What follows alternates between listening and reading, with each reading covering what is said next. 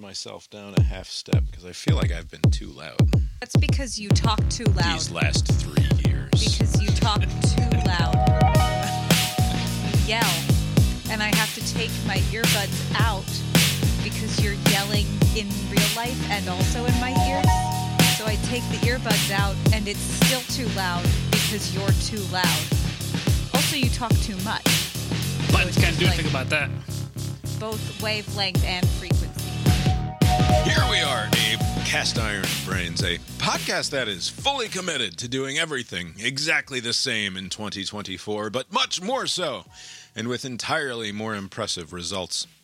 My name is Bob, sitting across the way from my good friend and co-host. That's Abe. How you doing tonight, Abe? Doing well, Bob. Yeah, here we are. Lori's here too. How you doing tonight, Lori?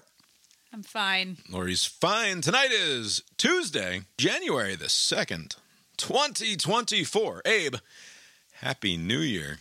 That's right. A uh, recurring bit on the show is me saying Happy New Year to Abe and not getting an appropriate, normal human response. No, I like Abe's better. Yeah. New month. Did, uh, that's right, a new month indeed. I uh I was listening to this episode from a year ago, and uh, old man Carter like chimed in, like he left a voice message. Is he around to leave a voice message, or is his uh, condition worsened? I, uh, I did not receive. Bob's bad at this. I did not receive a voicemail. Oh, like you From- did last time. Yes. from President Carter this year. Uh, although who knows, it could be that uh, you know it, Maybe in post. there's a delay from from getting the message out of Plains. He's an older man. Maybe he he hasn't quite like in the way that you are a full year behind on the show, such that you are listening to an episode from last January now. Uh, perhaps President Carter, given how much I imagine he sleeps these days, sleeping, definitely not just lying there dead uh, 23 hours a day, perhaps hasn't realized that he owes you a voicemail message this year celebrating his ongoing life. Uh, but maybe we'll get one of those next week, depending on uh, how the postman uh, travels from Plains. That's how voicemails work, I think. Uh, so, no, no Jimmy uh, this week. Uh, we will get into our uh, predictions, uh, increasingly morbid, I suppose, predictions at some point later in the show. Abe, did you have a good weekend? It was a weird holiday week because, of course, the, the holiday day was on a Monday, and then so everybody has the Monday off. But it felt like a not a day to celebrate, more a day to recover, at least in our household, because we did stay up late the night before, drinking and, and hanging out and playing with the kids. How about you? How was your New Year's Eve and New Year's Day? My uh, my weekend was spent watching football and watching movies and, and stand up specials, which are not good. I'm going to mention this later because I poo pooed um, Trevor, what's his face, like some time ago, saying, Noah. "Oh, his stand up special wasn't so great." But it seems like none of their the stand up specials that Netflix is releasing or any good. Um, and then I, I yeah, I- basically that's what I was doing New Year's Eve and just watching the CNN coverage Nice. of the ball Yeah. going down. We tuned in briefly for the Ryan Seacrest hosting Dick Clark. Dick Clark, who's been dead low these many years, he's like he's like Marley in a in a Christmas Carol.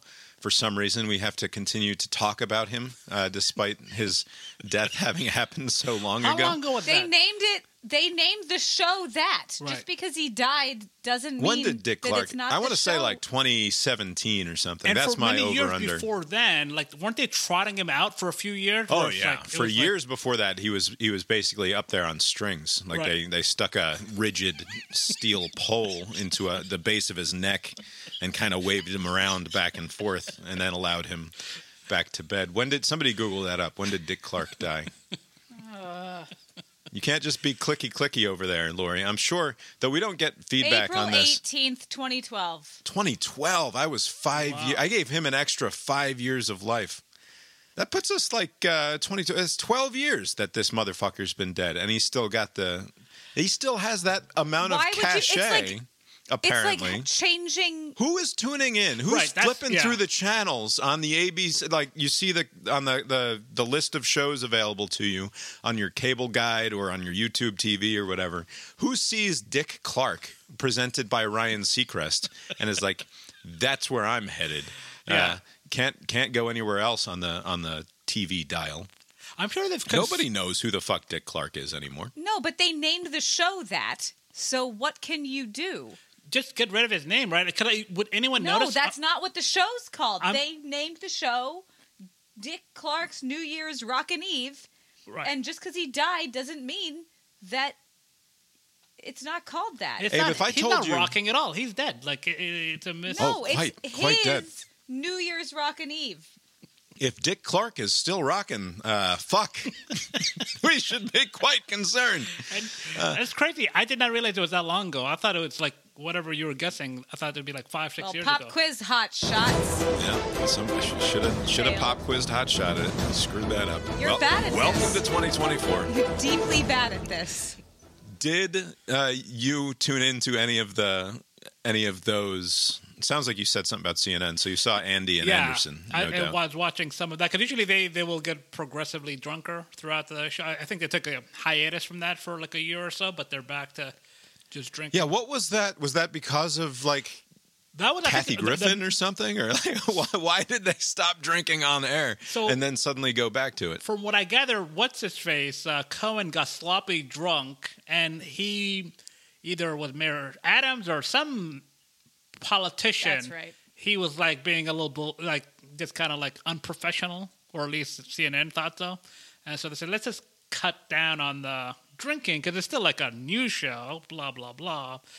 But uh, I guess people didn't like the sober edition, and so they went back Yeah. to. I think they're, they're more Well, like we watched the you can drink once an hour or something. I think they Right. We modified- watched the ball drop there on CNN, and Cohen, at least anyway, was was quite drunk by midnight, and then poured Anderson a shot as well.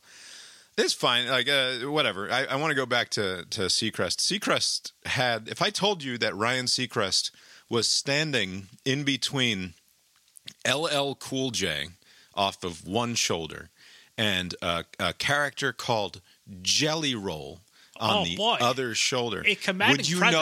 know? Would you know what I was talking about? I I, I uh, went back the next day because I recorded the Dick Clark's presents. Like you do. Abe, you are Like, a you are a deeply sick fuck. That's what Abe does. And uh, and and uh, this Jelly Roll fella, I've heard of like a song of his, but I never seen him before. He's like a he's a large man. Like he's like This six is foot, like this twenty. is an enormous human being. A- His name is Jelly Roll. More- what do you want? It's Dick Clark's New Year's Look, Rockin' this Eve, is not and the guy's name is Jelly me Roll. being critical of Right, no, his no. size, Yeah. which I'm sure is mostly a result of uh, uh, name. unfortunate genetics. no, it's his name. That's no. You've got the jelly roll rolling down the wrong side of the hill there, Lori. It's the the jelly roll is downstream of the poor genetics, which leads to his ability to put on uh, excess weight and keep it, and therefore come up with such a nickname. No doubt. This is a huge person, Yes. and I don't know for certain that he always had a fit porn star looking wife like before he was famous. oh, does he now? Uh, but he does now, Ah. and it's it's a funny thing to look at to have on the on the right side of your television screen if you're facing the screen. You've got uh, LL Cool J, who uh, a legend in the in the in show business, right? I don't know why he's there. I didn't pay enough attention to find is LL. Uh, Was he don't call it a singing, uh, comeback. Is there some sort of Said a I'll new Look Up? album? Yeah, yeah. Uh, is he? I don't know why he wants to be in the pop culture at the moment, but he was there. That's a large person uh, by Hollywood standards. Right. By like like celebrities generally skew smaller, Yes. right? Uh, I think that's fair to say. LL is like over six feet. He's a big sort of hulking kind of six dude. two on the internet. Yeah, here. six two. See, he's a big guy. His my, his greatest, most popular song, "The Mama Said Knock You Out," Yeah. features LL Cool J going into the boxing ring and and spitting that fire. Don't call it a comeback. I've been here for years. Uh, one of the greatest songs of the 1990s. I hope that it one day shows up in the Billboard Hot 100 game That's right. uh, because it will win. It doesn't matter. It will win. we'll see. What if it's Jelly Roll's uh, latest? But so on the right side, you've got large man LL Cool J, looking great, looking fit, looking young. Then you've got Ryan Seacrest, who looks increasingly smaller every year. He's already a small person, but he looks.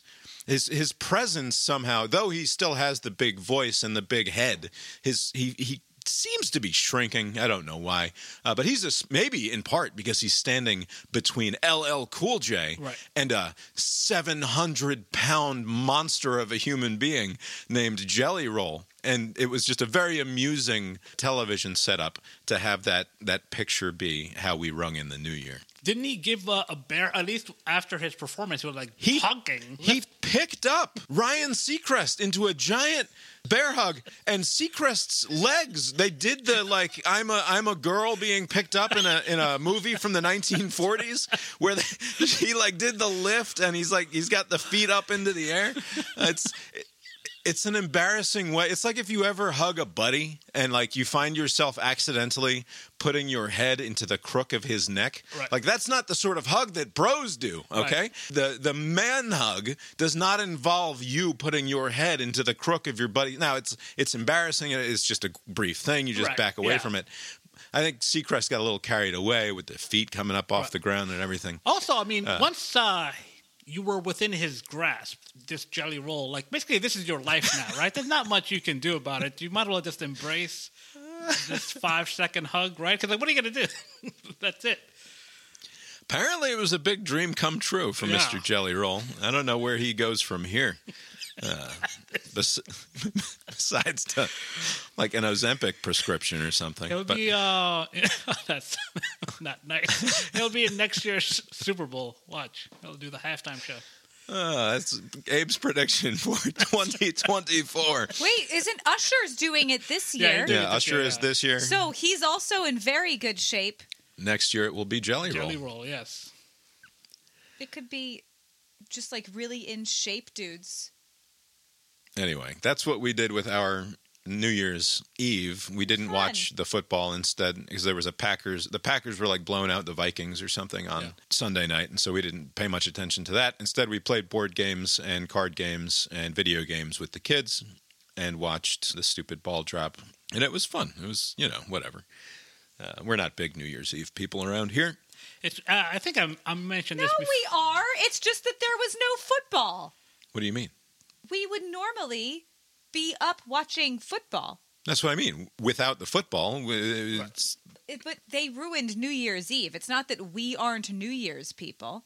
We are plenty New Year's people. the college football playoff putting the good games on New Year's Eve is a new development. It just happened yeah, to know, work out a couple of times. I am one of those New Right. Year's people. I am cool. It's, it's the rotation. Are, are they keeping this rotation for the 12 team thing? well, this was a very of a awkward year because of Sunday. Yeah. Because the NFL owns Sunday, so the college football didn't want to step on any of the NFL games, and like that's how it got weird on Monday, where like the and that's Cowboys. also why the stupid uh, Orange Bowl was at four. That's a night game. Right. So the, Yeah. the Monday night football game got moved to Saturday night or something. So it was Monday night football on Saturday night. And so the Georgia game got d- bumped from the eight o'clock slot down to the four o'clock Which is slot, fine, which is how. whatever. Yeah, sure, whatever. It's just stupid football Yeah. politics. yeah. Is this not a show about football politics? But yeah, let's go ahead and we'll, we'll move into uh, cast iron balls. Uh, it's time for sports. Oh, that's right. We watched the Georgia versus Florida State game, which was a total laugher uh, from start to finish, basically. Did you catch Uh, the Abe- entirety? I, I think by Yeah, we watched the whole thing, but we don't need to talk about it. early third quarter, I was like, all right, I think this game is over. Yeah. Early 60 third quarter is when you said that. Yeah. 63 to 3 after the first quarter it was 7 to nothing it's like okay i guess this is a football game after all and then uh, georgia outscored florida state 35 to 3 in the second quarter and went to the half at 42 to 3 and that was that was pretty much it after that no georgia starters really saw the field Cer- certainly not on on offense Also, we're officially saying goodbye to Brock Bowers Oh, yes. as of right now. He's Has he just leaving? announced? Yep. So Ladd McConkey announced, and now this guy's okay. Yep, all of our old buddies are gone. It's fine. Goodbye. The top producing both both of the top running backs are gone. The best receiver, the tight end. The only thing that's coming back on the offensive side, and also uh, the most important part of the offensive line will be gone, which is uh, the center, and I think the right tackle is also leaving. Yeah, although they've moved fine. around a bit. But yeah, uh, so big chunks of the offense are going. Uh, one of the most productive offenses in college this year, certainly, and certainly one of the most fun Georgia offenses I've watched in my 20 plus years of, of Georgia fandom. You've got to go back to like, I don't know, the 2008 maybe Georgia Bulldogs when they finally got clicking in the second half of that season uh, with with Knowshon Moreno and and Matthew Stafford. That was fun. But in terms of consistency, this was an awful lot of fun, despite losing Bowers for a few weeks there in the middle of the season. 63 to 3, now the largest margin of victory in college postseason history, besting our record that we set against TCU just last year. So Georgia now has the two largest uh, margins of victory in in college postseason history. Well, start ended last season with TCU, and then ended this year's season with FSU in two blowouts. Pretty good year for Yep. Georgia. 673 yards of total offense against 209 yards of offense for Florida State. This was a Florida State team that had 54 players on its roster for the day, or 53 or 54 players, and Georgia had no one opt out of the game. Bowers didn't play because of concern about injury, but he didn't exactly opt out in the way that the entire Florida State team seemed to is this a self-correcting problem? There was uh, there's talk after this game that college football is going to have to figure something out uh, about these opt-outs because obviously this wasn't a fair fight. Georgia fielded an actual team, and Right. Florida State elected not to. I would not Do be you- concerned it- about this being a, a recurring problem because I mean this was unusual because they the team was upset about how they were left out, even though like there was a logic to them being left out. Uh, like So they had no because they had no incentive to show up and actually try because if they showed up and tried and then lost Right. or worst case got their asses kicked in some fashion approaching what ended up actually happening Right. then they have no argument anymore about how oh we should have been in the college football playoff because uh, they would have looked like frauds but Right. if they if they don't show up and instead just play a whole bunch of players who hadn't seen a snap of college football in their entire lives on Saturday, then they can still sort of maintain a plausible deniability that at full strength they would have put up a, a fight against a team like Georgia and certainly also would have had a chance against any of the other teams in the playoff. Right. Do you think that that's what they were going for, or it just so happened that the players just Yes. kind of lost interest in? Because it's not like the coaching staff said, "Hey, you guys sit out or transfer." They just said, "We're No. not fighting for anything, so who cares?" The kids didn't care, and they just they just left. Yeah, but why has why is that the case with this team and as opposed to the case with the- every every team in every other bowl There game is that's a lot ever of reason to believe that the Georgia players got paid and the Florida State players didn't. And that if you would just allow the bowls to pay the players directly, then you would have fewer players opting out. What is the what is the mechanism for which they got paid but Florida State I did don't not? know. But I, th- I, I, mean, isn't it just as simple as the fact that an, an, they w- felt that they were not uh, let in, and they said, if you don't, you know, like we don't care about this anymore. Like, yeah, but for whatever reason, Georgia has a similar, maybe not quite as rock right, but solid Georgia's a won claim. like two times. I mean, you know, Georgia has basically controlled their own destiny. They're, they're two years national champions. I mean, Georgia is happy with, you know, I mean, they would rather have beaten Alabama, but they can live with this, right? But like Florida State, it's like this was basically our last go with this class, and who knows how the team will look next year. Yeah. Um, well, again, uh, this is something that we've discussed at length, but this is something that the College Football Playoff Committee should have figured out the moment Jordan Travis got injured, right? Like the, if if this if the plan all along was to say without this quarterback you're not the same team and therefore aren't one of the four best teams in the country, they should have dropped them out of the top four before the end of the year instead of hoping for Yeah, that- them to yes. instead of hoping for a uh, an external some sort of external event to solve the problem for them. There's a great deal of parallel between the college football playoff committee failing to take correct action against Florida State uh, and the way the Republican Party has handled Donald Trump over the last few years. I'm not going to I'm not going to draw it any any finer than that. I'm just going to say the parallel exists, and I'll let uh, the audience think about that on their own. I don't know if I ever even let you answer the question. Is this a self correcting problem that because this was sort of a weird one off and because we're expanding the playoff next year, Right. does college football, the way that Kirby Smart suggested in his press conference, uh, this is something that college football has to figure out?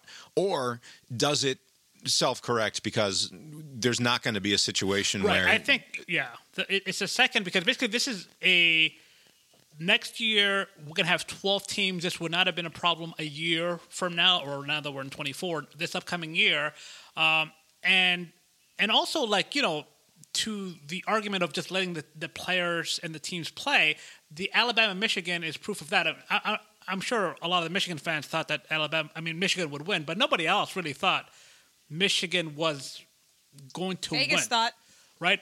I was surprised that Vegas. I thought that line would shift at some point, but it never did. It was it, it remained Michigan, right? at the end, it went. It, they added a point to Alabama's. Uh, it went from a point and a half to two and a half. Wow. See these fucking Vegas people; they know everything. But like, They fucking knew. I don't know how they knew because Alabama, an argument can be made, should have won that game the way that they played in the second half. There, we can we can move into talking about that game now, unless there's a, a further point to be made about. Uh, the further point to be made about what Kirby said is that he had to say something, and it couldn't be gloating, Right. And it had to Right. be. It's a, it had was to a very say something. Mm-hmm. It was a very clever way of of saying we. It's not that we are classless and Yep. put an embarrassing beat down onto another team. Right. It's that the system is fucked. Don't hate the player, hate yeah, the game. it's, yeah, it's that, and and maybe it's just uh, uh, sure like tyler or, or other haters out there are going to insist that it was uh, classless georgia stomping on a No. on a, a lesser opponent but like that's florida state and that's the fucking orange bowl and what are you talking Right. about we didn't play our starters in the second half whatever i don't want to hear about it no, that's yeah, that's Uh, true. What are they supposed to do? I lost a pile of money against uh, in that in that Michigan and Alabama game because I had been convinced over the course of the last month that Alabama was a better team. This, despite the fact that I spent the whole season saying over and over again here and elsewhere that Jalen Milroe stinks. He does That was my all right, and he does stink. That was revealed uh, once again the way that it was re- revealed every single time I watched him play football this year. And like they barely survive against Auburn. Uh, it takes a miracle to beat Auburn, and then it takes a similar us barely showing up and them not having a particularly great game against us. Just a good plan, really. Right.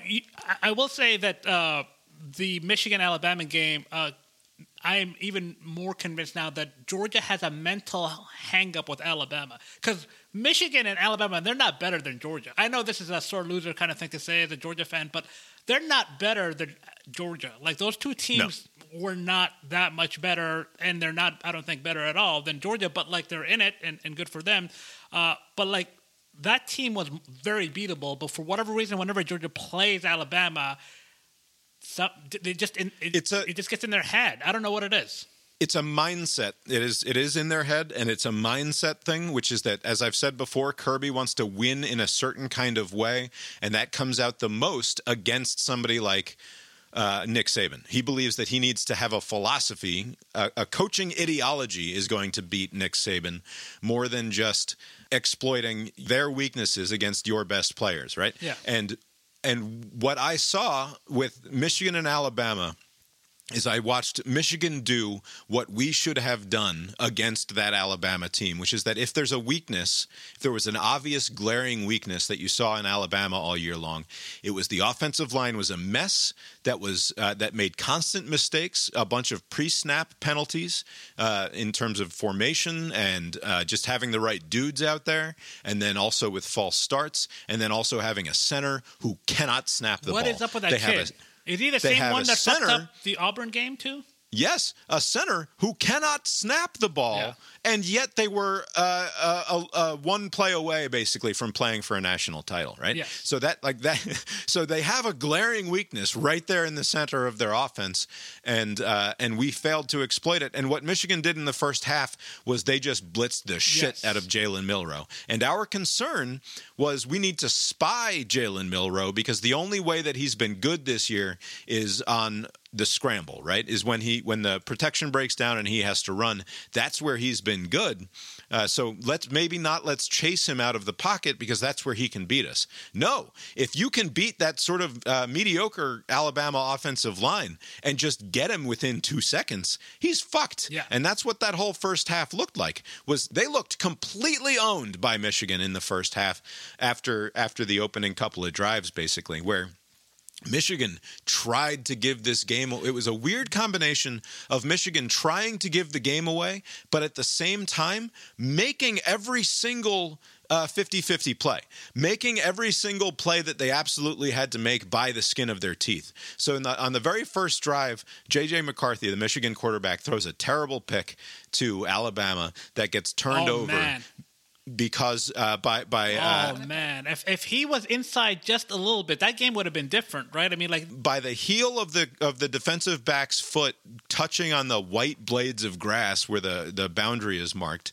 Uh, if he had just instead been on his toes the entire time or been half an inch closer to the field, that's a pick, and they have the ball at the at the thirty or something like that, going the other way, and that goes the wrong way. There were like half a dozen moments in that game where Michigan made the incredibly difficult play just to stay alive. And if any one of those doesn't happen, then it, it's almost certainly Alabama's Right. game. There was that flea flicker that they ran, that not quite a flea flicker, but it was a, a handoff to somebody who then does a backwards a pass to McCarthy. That that ball was A live. bad If- if he- throw. yeah, yeah. He's spinning around, catches it with his throwing hand with one hand, Yes. and has just enough time to get the ball off. That is a that's a fumble recovery for six, Yes. like ninety five times out of one hundred. But instead, he happens to catch it with that hand and turn it into a positive play. That was an, another of these many examples of of where And that This punt team was- muff, the, the they brought in some like fourteen year old kid to field the ball for some reason, and and it's like at the very end of the game, right? Like of, of the of with, with almost no time left, he doesn't call for. This is something that I've seen now in the last few. It feels like the last couple seasons more. You used to see punt returners and kick, re- well, not kick returners, but punt returners setting up on like the 15. And if the ball goes over their would- head, Yeah, they it's been weird. they pretend to do the fair yeah, catch yes. to try to throw somebody off, Yeah. and then just hope that it goes into the end zone for a touchback, Right. right? and it usually does. As it usually does. It's a really hard thing to do to be be a gunner on a punt return on a the team that is punting to then get down there orient your body in such a way that you know where the ball is coming and then have to deal with a football that's flying out of the air and bounces fucking everywhere Yes. right? Like it's a very hard thing to actually accomplish most of the time unless it just rolls neatly to the 3 yard line or kicks out of bounds. You're not going to do the miraculous thing that keeps it from being being a touchback. Like the overwhelming majority of the time you're not going to do that thing. And for some reason the culture in college football has do in the last couple years where I'm seeing fair catches at the 5 Yeah. what are you doing? What- yeah. making a fair catch at the 5 yard line. You let that go. And this dope he is going to field the ball at like the fucking 4 and it squirts under his legs. We were in a situation where they put that ball on the half yard line where he was lucky. If you see that in super slow mo when he fields that ball at the one and then just gets fucking dump trucked by the Alabama guy. Like the fact that he held that ball was amazing because that sh- that easily could have been a touchdown for Alabama or if A the safety. with the weird the way that the weird rules go, if you're not allowed to advance that Yeah. for some reason, if Yeah. if it's just dead at the half yard line, then it could have been Alabama's ball there. But yeah, we were in a situation where we could have seen in a tie ball game the game end with Alabama getting a safety as time expired Yeah. on an offensive hold, right? and that was like that to me was the funniest possible outcome imaginable. Yes. That that you could have this game, this incredible game end with a safety as time expired. It would have been fucking perfect. And Harbaugh, the weirdo, called a timeout Yes. after he got the ball out past the five, as though he's going to uh, uh, score uh, uh, or get a sixty-yard play Was in twelve or, or seconds. Saban, who who called the timeout at the end? It was Harbaugh. Harbaugh Saban called called Saban called one timeout down there, which made sense. Yeah. Increased the number of snaps, Right. increases the number, the the potential for chaos to happen. Saban knows how to coach football. They run that play out to the five yard line, and then Harbaugh calls a timeout so that JJ McCarthy has to receive another snap and take another knee. What in the world are you doing? Calling a timeout in that situation, you maniac. Did you see the picture of his dad? He No. looks just like him, doesn't he? Holy, Holy shit! Like I saw it. the interview with him and his It looks like they used that aging Yes, software a hundred percent. and just put a photo of Jim Harbaugh on it. the and face, just like, oh, ha, ha, the it's his dad." mannerisms. It's Like, crazy how it is. Like I, I, he's got the, his other brother. By the way, Harbaugh's are doing okay. The number one team in the NFL, the They're Ravens, doing a okay Harbaugh as a- run. as a people, Michigan is run by another Harbaugh. They're doing okay. But yes, he looks just like him. Uh, do you think it must be true that uh, that kid who uh, fielded the ball like right on the goal line, the hit he took, like embarrassment is a painkiller, right? Like th- that moment of like sheer terror and embarrassment, he probably didn't even like recognize the pain, right? Like he's like, "Oh my god, I Oh, no. fucked it up." Like I don't do, think he I'm felt any pain. He's like, "Oh my no, god." I he think I felt ruined it the next day. Yes. He woke up feeling unpleasant, I'm sure. By the way, But- uh, real quick, uh, not to pile on um, uh, the quarterback for Alabama, I, I knew that he didn't throw the ball a lot, like for a lot of yardage, but like he had 116 yards, no passing touchdowns, no nothing. 116. well, the receivers were shitty too. Where were they? Cramping. That's where. Yeah, but it's weird that that could have been a winning formula with 116 yards. Like if the there was also like a, a tipped ball that could have been picked off, but like the kid caught it. Like there were three or four plays for Michigan. I am glad that uh, I was a neutral because I would have had a heart attack watching that game, and also the Texas game too. We've too. had our share. like it was like, oh my god, these heart attacks. kids are gonna ruin this. Yeah, I mean, the like every little thing that had to break broke Michigan's way, and uh, they were getting away with murder on the offensive line, by the way, in terms of their holding. But that's sort of a whole other story. But back to what I was saying about the game plan coming in, which is that they had an awesome defensive game plan Yes. against Milroe in the first half, and then they clammed up. Harbaugh. I think, and if you go look at his playoff and bowl record in his time at Michigan, Not great. it's terrible. It's just loss after loss after loss. Go look at like he had that one great year. He had a, a, a nice little run in San Francisco in the NFL, and then blew it in the Super Bowl against his brother. This seems to be a thing with him, where he came in with a really terrific plan. They executed that plan, and it was going great. And then he clammed up. This is a this is a constitutionally conservative football person who believed, look, we're in it. Uh, we had a great first half, and now we just have to play Michigan football and, and go back to uh, what what brung us here, and we're going to win this game. And that almost ruined Yeah. it for them, right? He handed all control of that game to Alabama instead of doubling down on what worked in the first half. They they stopped. They they stopped doing what they were doing before, and it nearly bit them in the ass. It, it felt like the offense just took like two quarters off. Like Michigan's offense, they like literally did nothing after they scored their second touchdown. The play calling was it was as a neutral party observer, the play calling was atrocious and infuriating. If what your hope is is for Michigan Right. to score points in that in that second half, it was conservative garbage play calling.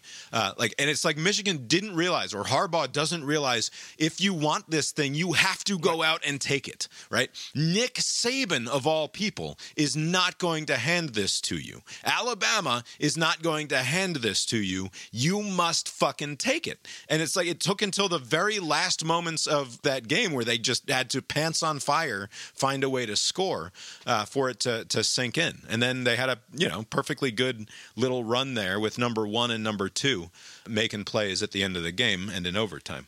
not related to the on the field stuff, but like maybe this has happened before, but like during the ceremonial stuff, like the God Bless America stuff, is it often that you have one of the participants take that role? Like Michigan, the Michigan band did the anthem.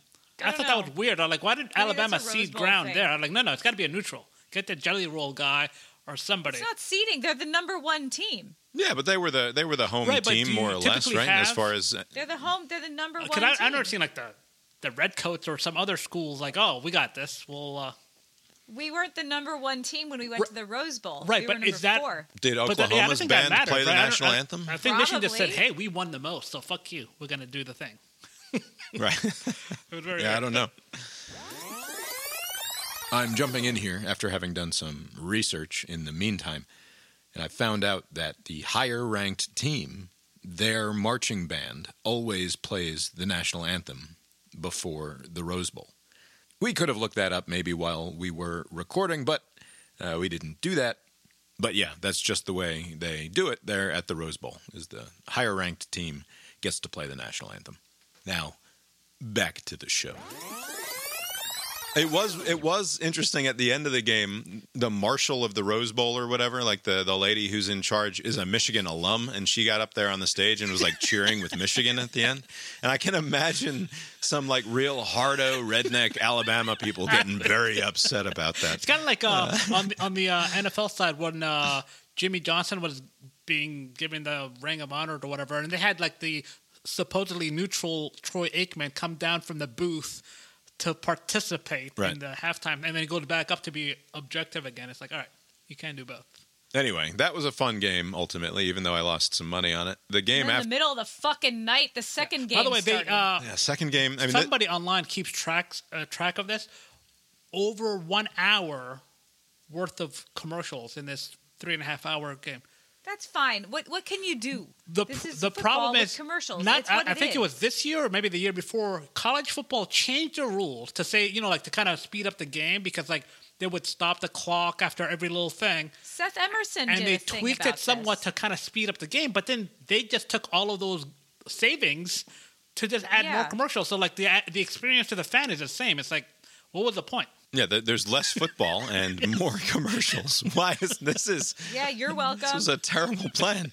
Not for them. It's not. Texas versus Washington was the nightcap. Didn't kick until shortly after nine o'clock, and was another very exciting game. That Shouldn't have been though, right? I mean, uh, Washington. It was going back and forth, and then Washington takes a nice little lead, it was great. and then Washington starts to pull away. And by the way, that that Michael Penix Jr. guy is awesome. He's got one of the most effortless and pretty looking deep balls that I can remember seeing in a college football player. I don't know. That one at the beginning of the third quarter, it looked like it.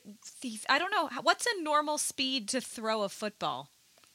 I'm not sure. I don't know. I don't. It looked like it was going Okay. twice as fast. Like it, it was. I don't know.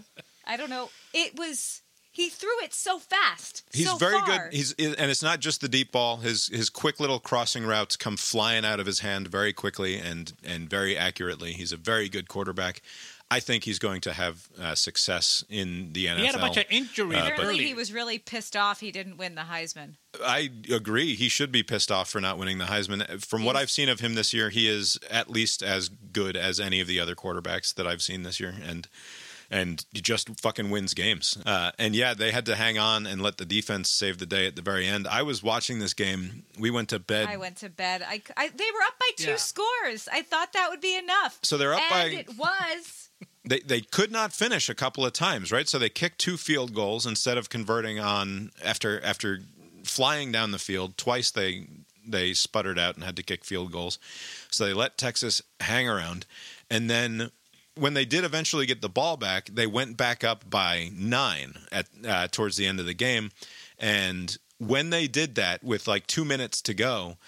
I was finally done. That was like 12:40 Yeah. or something. And so I had the game on on the TV with the sleep timer on so that it would eventually turn off. But I went from the lying on my back, you know, straight on my back with the shoulders slightly elevated against the pillow to the side lie, which is how I normally sleep, which means either I'm going to stay awake and catch this game uh, on my side or immediately doze off during the commercials and just be done. And I was done at the the commercial. It goes to two Look scores. at that perfect belly. This guy is why they're winning. Lori wants you to click on a picture of. It's just that I don't think it's unrelated that they have this perfect belly on their team. The first link. There you go. Look at that. It's perfect. Lori's grown uh, fascinated by the. There's this prevalence of bellies out in college football, probably NFL. I don't know. I don't watch it as much.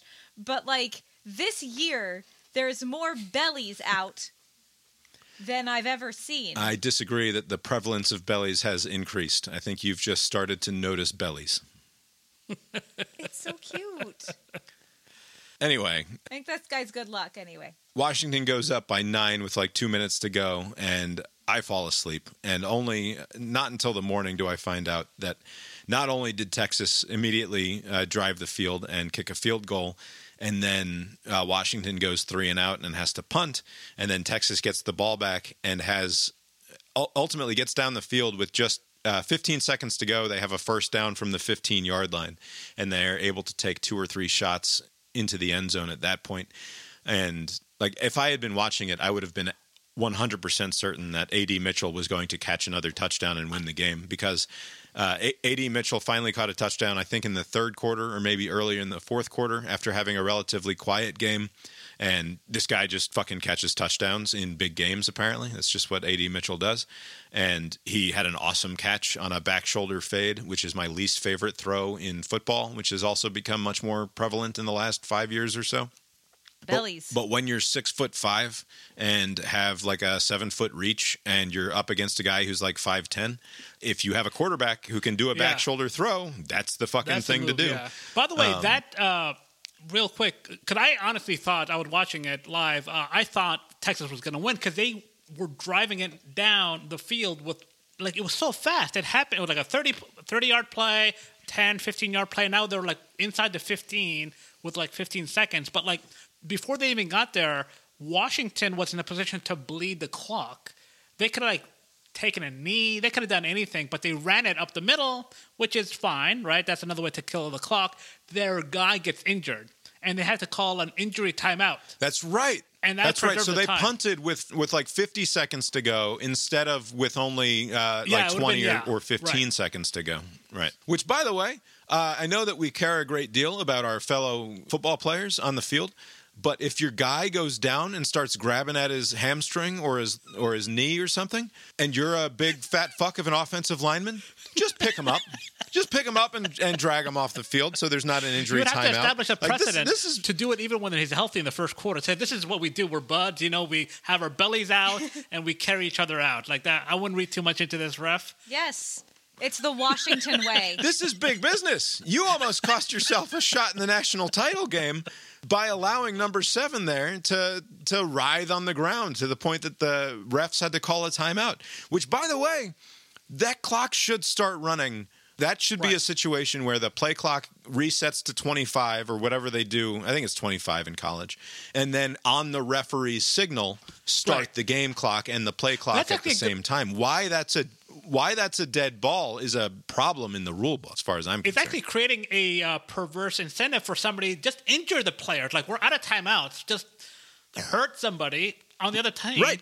Because can the, can the defense do that? Does the the defense can't do that in order to stop the No, clock? so basically, can if, they? if it's yeah, so that wouldn't work for them. But like for the team that's up, and you have the uh, you have the timeout, and the other team doesn't have any. I think Texas was out of timeouts at that point, and so there wasn't any way around it. I think your suggestion is right. So, like, if it was like with 30 seconds of the play clock down and somebody's injured on that team, stop everything, get them out of the way, and then run the clock, resume the clock, and then go from there. Because otherwise, it's, it's it's disadvantageous to the team that their player got hurt. I mean, what, are you going to do? That happens. Like, people get hurt. Right. You're gonna. What you're gonna do is you're gonna send a, a defensive lineman out there with a shank and stick it in the guy's thigh because. That guy wouldn't be able to play in the next game, though. You're Yeah, not allowed get to Okay, scrub. scrub. so you put Yeah. a freshman out there. Yeah, That's a good idea. That's a good idea. They really should look at that rule because it would have been a disaster for Washington uh, had they lost on account of just an injury that gave Texas just enough time because they needed all of that time. I mean, that, that last play was like with one second to go. Like they needed all of that time to have a Right. chance. It didn't work out, but like it would have been a disaster. No, that that needs to be fixed because if the if the See, that's what Kirby Smart was saying. It needs to be fixed. yeah. Anyway, that gives us our college football final, which means we'll be not recording next Monday either. We'll probably record again next Tuesday night, so that we Worked can out watch. perfect, by the way, right? Liberty, the undefeated, gets throttled, right? So they're no longer undefeated.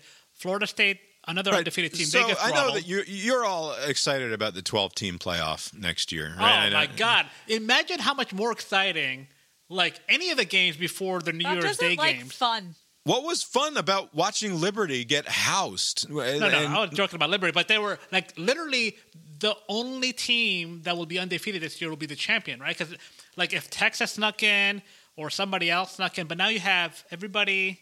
It's nice and clean. The last two undefeateds are playing each other. It's like a four point spread, nice and close. One of them will win, and now you'll have a champion. But next year, the playoffs, you'll have all of these teams in, and who knows what will happen? Who knows? It'll be a lot of no fun. No one knows what's going to happen anyway. I'm very excited for football next year. We've got Washington versus Michigan. It's a four and a half point spread. Washington is the underdog. Once again, what is up with that? Like they were underdogs to an Oregon team that they beat Well, earlier in the season. They beat they- them in the Pac-12, and then now they're. Un- I mean, I guess I could see Michigan is the number one yeah, overall. Michigan is ranked higher. They But if Alabama made it through and not Michigan, Alabama would have been the favorite, It's, right? I'm Like, so excited. I'm so Yeah. excited for this national championship. The first one since we won the last two.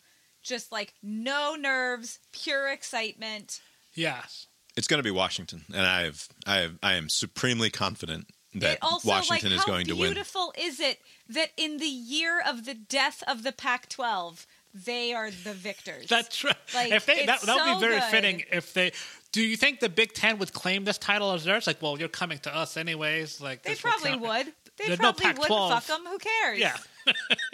Penix is or Penix, whatever his, his his name is, is everything that Jalen Milroe is not. He is a awesome pocket passer who delivers the ball with great efficiency and speed to exactly where it needs to go. And on top of that, he has a terrific deep ball. I expect Washington to put up a ton of points against Michigan. Michigan did not impress me the other night, with the exception of their defensive first half. I don't think JJ McCarthy is particularly impressive. He he made he played his best possible game, I think, against Alabama, and it was only just That's- barely that's enough. The thing. I think that that they really needed to get over the hump of that first playoff because they'd never won one, and it just sort of mentally. I mean, I don't know about mentally. I just think that having watched Washington now in maybe, I don't know, four or five games this season, when their offense is clicking, it clicks very, very well. And it's all because of that quarterback. And I I think four and a half points is crazy. I think Washington is a better team.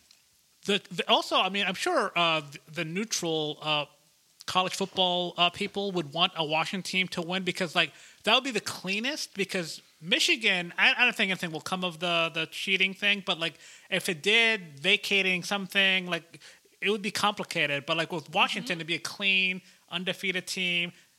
The conference is dead. It'll be a nice story. So I'm sure that the people who don't carry the way would rather a Washington team win, anyways. If Michigan vacates, uh, I think Georgia has to hang a hang a banner. Uh, Georgia Georgia has to make uh, like a classic bogus fraudulent claim to the national title this year if Michigan wins and then has to vacate because When's the last time that's happened in the this century? Has that ever happened? Is, is, I don't that's think like that a thing. happens anymore. Because Michigan did that like in '97. Didn't they do like It's highly co-national lame. champions? Th- didn't Auburn all but claim a national title Right, when but they they, got didn't. It's weird. At Maybe the uh, BCS the Central changed things. Florida one. Yeah, I don't know if the com- when they brought in the computer models, people stopped doing it. But like, I know Michigan did it with Nebraska. Yeah, in the 90s. Michigan has like half a dozen bogus claimed national titles. like, and Tech's got a couple too. I think Georgia should finish the season at number two, unless this is like some sort of epic, uh, Right. very tight national title game that goes down in the annals of It college football be. history. Georgia was way too good and obviously belonged in the. If if you're Yeah, just but saying wasn't when it mattered. what are the top four teams in the country, like Georgia was obviously in that list, and it's oh, a goddamn shame a that nice, we weren't. relaxing postseason here. I've really liked this year off. And there probably won't be many years off going forward because Georgia will be in We're the top twelve playoffs. forever, right? Like, so they'll be in it all the time. Like, but hopefully, that's the thing. Yeah. If you're not, it's fucking failure. So yeah, this is maybe the last stress-free And Jo- postseason we'll see, and until Kirby decides he doesn't want to do this anymore. He's way too young for that. He'll I, be around I- forever. I boldly predicted that Washington was going to win and win handily. Uh, Who? I just now, Abe. Oh. Abe, make a make a call here. Who's going to win next week? uh, I'm gonna stick with the Harbaughs. You know, Michigan. Disagree. Maybe we'll do an NFL playoff preview next week too, because there's a lot of fun to shake out still in the NFL playoff picture. Right, the Colts have an opportunity Oh to boy. not only uh, make the playoffs, but don't they have a? If the Jaguars lose, then they Jaguars win, the, lose, and, and the Colts Colts win. win. They win the division. hosting a game with Gardner Minshew. What a terrible year for the NFL overall. Great for the mediocre Colts, but like it's been a shaky year with uh, when it comes to teams. But yeah, right, like, and, the, and the Colts have the Texans, right? And uh, yeah, that's the problem. So a year ago this time, that fucking C.J. Stroud was throwing the ball all over Georgia, like they almost beat him at Ohio State, and now that asshole plays for the Texans, and I'm not very confident that uh, Minshew will be able to outduel C.J. Right. Stroud. So Better name. yes. Do you think? Do you think C.J. Stroud, who's had an awesome year, Oh, uh, he's like the best of the bunch. I mean, he's so is good. he is he a legitimate uh, future NFL quarterback, or is this he's another Joe one Burrow of those? Good. He is Joe Burrow. He's good. Joe He is- Burrow good. Holy is. shit! This guy's amazing. He's That is quite a decision making claim. is very sound. I There's haven't- so much of Joe Burrow that's good that's not football related. Like just the the oozing of the personality of Yeah. Joe Burrow. Like you can't even mention them together. Sounds a little racist what Lori's just done here. I'm pretty sure that was a racism. Yeah, that's that's what it is. I don't know. I guess I haven't seen I haven't seen him play enough to know, but my impression was that he was not going to be weekend. He was not going to be that good, and then it turns out he has been that good. So I was wrong. Uh, I mean, it's early days, but like uh, the Bryce Young experiment is not going too well. I thought, like, despite his size, he was like so good, like moving around. And I judge quarterbacks based on how they play against Georgia. Like, so when CJ Stroud, like, I don't know how many yards he threw it on, a very So good many. defense. Like 400. I was like, this guy's actually not bad. And then He's like so good. Bryce Young also has had good games against Georgia, and I was like, oh, they're mm-hmm. they're both going to be great. Anthony Richardson, I don't know, Florida kind of sucked, and he sucked at Florida, so I didn't know how he would do. He's injured this year, so we'll see next year. But C.J. Stroud is amazing. there's something else in the NFL that like can get weird. The Falcons can win a game, become 8 and 9, and if the Bucs lose, they will be the NFC South champions They'll host a game. and host a playoff game. That's horrific. It's like the That's so horrific. who's the best loser? that in this NBC Sports breakdown of the playoff picture, the outside looking in, the Seahawks, the Saints, the Vikings, the Bears have been mathematically eliminated. They're at number 11. The Falcons are at number 12 behind the Bears somehow, who have been mathematically eliminated. I'm not sure who designed this uh, playoff picture bracket here over at NBCSports.com, but it is Probably your skinny, tall, weird it guy. is funny that they have the Falcons behind a team that has been mathematically eliminated. That is funny, isn't it? Anyway, that's uh, that's cast iron balls. By the way, real quick, um, I don't know if you caught the Cowboys Lions game, but there was uh, the Lions were crying foul because they were uh, trying to disguise a uh, fat guy touchdown. Right? They had three linemen. Right. So I dare you, first of all, I dare you to explain what it means and why someone has to report as eligible to the referee. so fucked up. Well, wait a minute. I mean, for the sake, I mean, it would be chaos if like anybody what could Kirby be was talking eligible. about. It needs to be fixed. The defense needs to be able to know who to cover in coverage. Like you can't just have Everyone. No, that would be chaos. No, there's only the, the, the there's like there's there are these rules where only certain number of players can be eligible, and you have to be positioned in a certain way. You can't be like center and be eligible. Right. Uh, so then, ex- then explain it to me why he needs to report if he doesn't line up as the center, either of the guards or the tackles. Then why is he reporting at all? That's the part that I've I've never bothered to fully understand. I just know that sometimes the referee comes on and says, uh, "Click number seventy nine is reporting as eligible." It's like okay, so there's a fat guy who might catch the ball here. I guess is what I just Right. found out. Uh, but if he doesn't like, is does he then does he say I'm eligible and then he lines up as the right guard and becomes eligible He despite that volunteers his fact? tribute. so generally there will be either left tackle position, right tackle position, or like a fullback or something like that, where they'll be like in a running kind of stance. But like if I think they're a running back, they don't have to declare themselves. I'm not sure, but like if you're on either end of the line. And I think it's in the NFL. Don't quote me on this. I think in the NFL, it's like a numbers thing. Like if you're between fifty something and seventy something, you're one of the lineman people. So you have to declare yourself eligible, and then the ref has to tell the defense that hey, this particular fat guy is eligible. Who is who in the past? They would tell you in the audience, didn't they? Like, hey, number seventy four is right, right. eligible. So, but that's so. This is what I'm not understanding is if if fat fuck lines up as one of the people who has to be on the because you have to have seven people lined up on the line of scrimmage, right? Isn't that the rule? Like it's Yeah, seven, it's- but not all of them are eligible to leave the line of scrimmage after the ball is snapped and Right. become a receiver, right? Because the, Right. the linemen have to stay within one yard of the line of scrimmage until the ball has been thrown, right? yes, and if they're downfield, that's also illegal. Like if Right. If they're downfield, that's illegal. The part that I've never understood is if he's lined up as like can can you just declare yourself eligible if you still have the right numbers of people on the line of scrimmage and you're lined up as I mean whatever. Now I'm just talking myself in circles.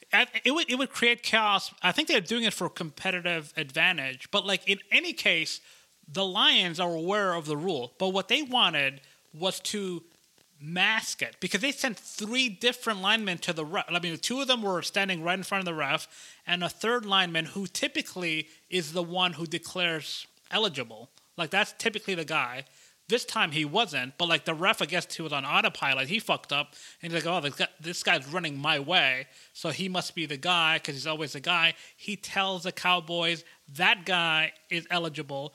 The Cowboys defend him. They're not defending the other fat guy. The other fat guy scored a touchdown, and the Lions are complaining. It's like, don't get cute with this. Just the, the rule is there for the defense to know. You can't trick the defense on who's eligible. It doesn't work that way.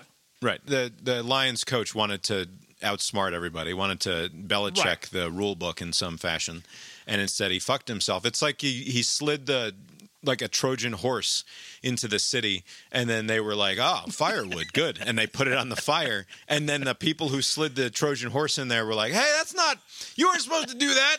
With that, with that Trojan horse, uh, you're supposed to just let it sit there. It's like, no, you fucking dummy. You you don't. Once you do the thing, you, you're no longer in control. And when you're trying to be sneaky, uh, you, you you're often just going to end up fucking yourself. And that's. I that's wonder, you know how like in shows about courts and like judges, they'll be like, oh, this judge is good because they are really sympathetic, or like, oh, this judge is a real hard ass. I wonder if there are refs that are like more lenient towards certain things than others, or Yeah. crews. I would The- like someone to look into this. Apparently, that crew Go. and the Lions don't mesh too well because anytime that crew refs their games, something weird happens. I would like. I have no sympathy for the Lions on this. I'm I'm completely I'm completely on the side of the confused old man ref who was asked to participate in this deception, and then was like, "What? No, I'm I'm confused now." What I didn't you- hear it on the. I did not hear it on the broadcast, but apparently they said that they also announced it to the audience, right? So like that would have been the, the Lions' cue to say, "Oh, the old man didn't get it." Like, and then you have to come clean at that point. Like, all right, he said seventy, but sixty-eight is the guy we want. Why would you go through with the play if you hear that seventy is who the, the referee thinks is eligible? just- Right, he's Abe. he's now just just the referee has now just established the reality of the situation, Right. and it's like Dan Campbell is like, "No, I'm going to continue to fight against the reality of the situation because it's not fair." Like it's, it's a very childish. It's a very childish thing to have done. All right. All right, that is cast iron balls. Real quick, let's play a quick Strassmann. It's now time And then the for America's and favorite bedtime. game show. Uh, no, we got a, Did a Mark whole bunch of other 10 stuff to do. We're gonna go until No. we're gonna go until 2025 tonight. no, it's ten o'clock. We're doing three hours. We're doing a Biffler length episode. You always do that. Do you realize how long these are? Is this the one with uh, the seizure? Oh yeah. In tonight's Health Watch, a warning about the herbal supplement called Kratom. The FDA says millions of Americans used it to treat pain, anxiety, and opioid withdrawal, but it's blamed for addiction, seizures, and even deaths. CBS's Mark Strassmann spoke with a family on a mission to spread the word about a potentially dangerous product. In this security video, Dustin Hernandez has minutes to live. He collapses, has a seizure, and dies. Toxicology testing blamed the toxic effects of mitragynine, typically marketed as kratom. Very painful to watch. Dusty Young, the victim's sister, says her brother took kratom for his anxiety. He was in denial about it being addictive. Kratom's commonly marketed as a wellness wonder, widely sold online and in gas stations. The FDA says Kratom is addictive. It warns not to use Kratom because of the risk of serious adverse effects. Since 2014, the agency has tried to bar Kratom from being imported. every bag of kratom on the shelf got here by people who are fraudulently saying it's something else. Lawyer Talis Abelins represents the family of Dustin Hernandez. There's fraud going on. Absolutely. And what makes it even worse is that they're selling it like it's coffee or tea. The American Kratom Association, the AKA, admits the industry has many illegitimate products. How many Kratom players are there? I guess about 8,000. And how many legitimate ones are there? Uh, I would say three dozen, maybe a few more than that. But AKA spokesman Mac Haddow blames the FDA. They simply say we're not going to regulate, we want to ban it. They should be regulating it and protecting consumers. The AKA is pushing the Kratom Consumer Protection Act, what it calls a best practices standard. 11 states have passed a local version of the act. But critics say the issue is Kratom itself. This kratom product is associated with seizures, coma, and death. And if that had been on the bag, a lot of lives would be saved. Dustin Hernandez was a shy guy. His family intends to be a loud voice for accountability. Mark Strassmann, CBS News, Dallas. Abe, did CBS News' senior national news correspondent Mark Strassmann get off a good one? That, that was a good one. Yes, I'll give it to him. I will say though, I, your, I, I found it very What is distasteful. wrong with you? Strassmann gets off a good one. your your uh, clip, I guess they must do this a little differently because that uh, segment was played on the the morning show or whatever, like whatever CBS News. It wasn't that that particular clip, but everything is the same. They show the the kid like just kind of having a episode and falling down, right, like in the counter.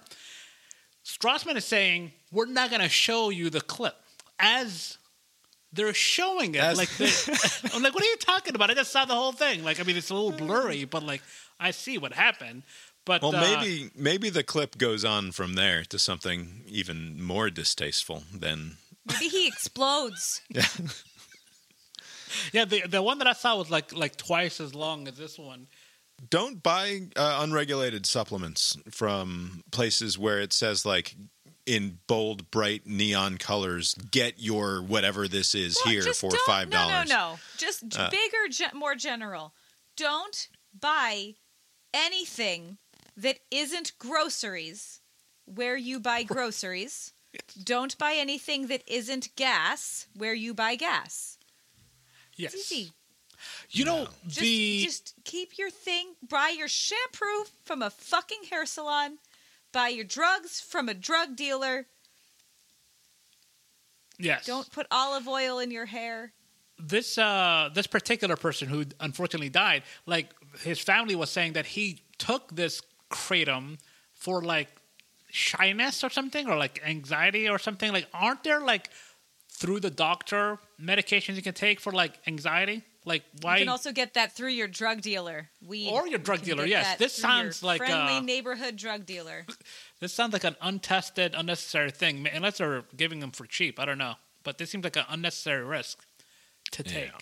all right that's that's the first strassmann of the new year it's uh, a classic strassmann formulation right there Dustin Hernandez was a shy guy. His family intends to be a loud voice for accountability. like that's the old school kicker to a strassmann story that we've come to know and love out of him. Uh, let's see.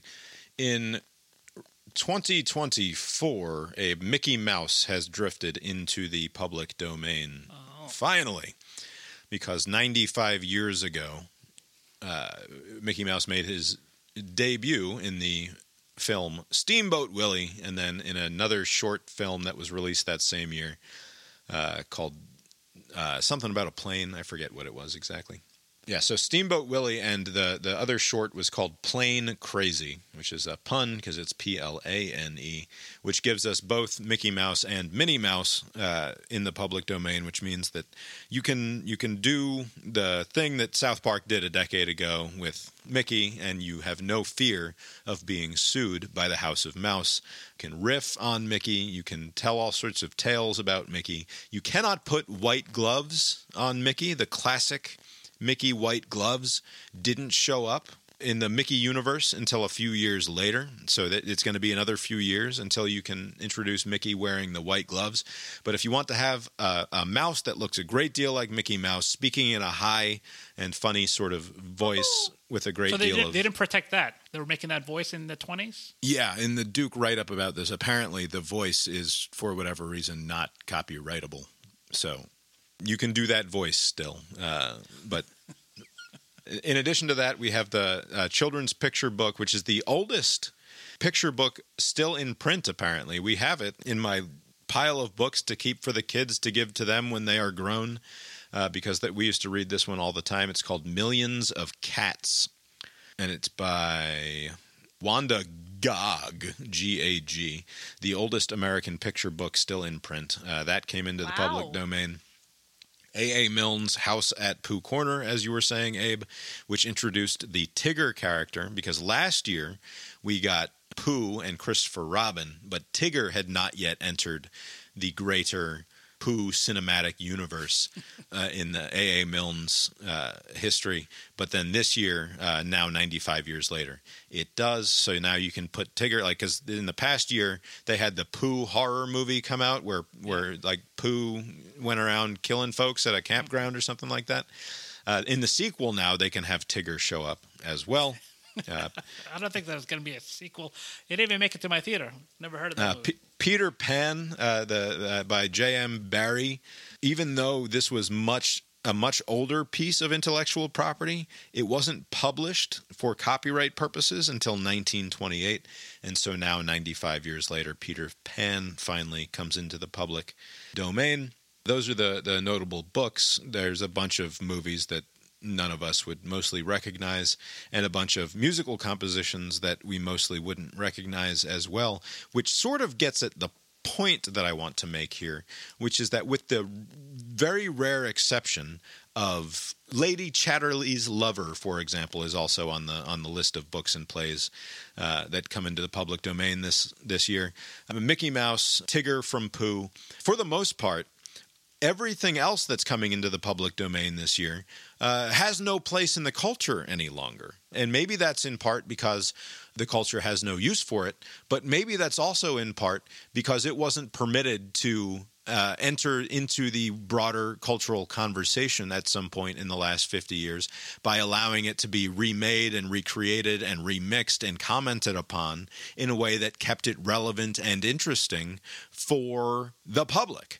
And so that now all of these completely irrelevant things come flooding into the public domain nearly a century later, and nobody really cares because they don't speak to the moment anymore in the way that they might have if they had lapsed into the public domain after 25 years or 30 years or even 40 years or maybe just the life of the author so that when the author kicked it the estate had like 3 years to to celebrate the author's death by making all the money that they could and then uh, everything goes into the public domain after that I think this is an incredibly important thing that we could do to reinvigorate the culture. And if, if you want uh, uh, an obnoxious uh, monologue about it, listen to today's The Morning Press, where I, I touch on that for like the whole second Yesterday's. half.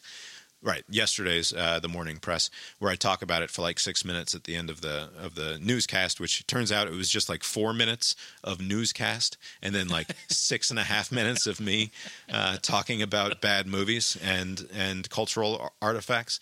But the I think that the point is important. I think that it would be better as a culture if the rights to uh, Harry Potter, just as an example, did not live in perpetuity with J.K. Rowling for that because the way it works now for works that are published post 1978 the author uh, even even if the so even if it was before 1978 the author can claim it can can go back and claim it if they're still alive.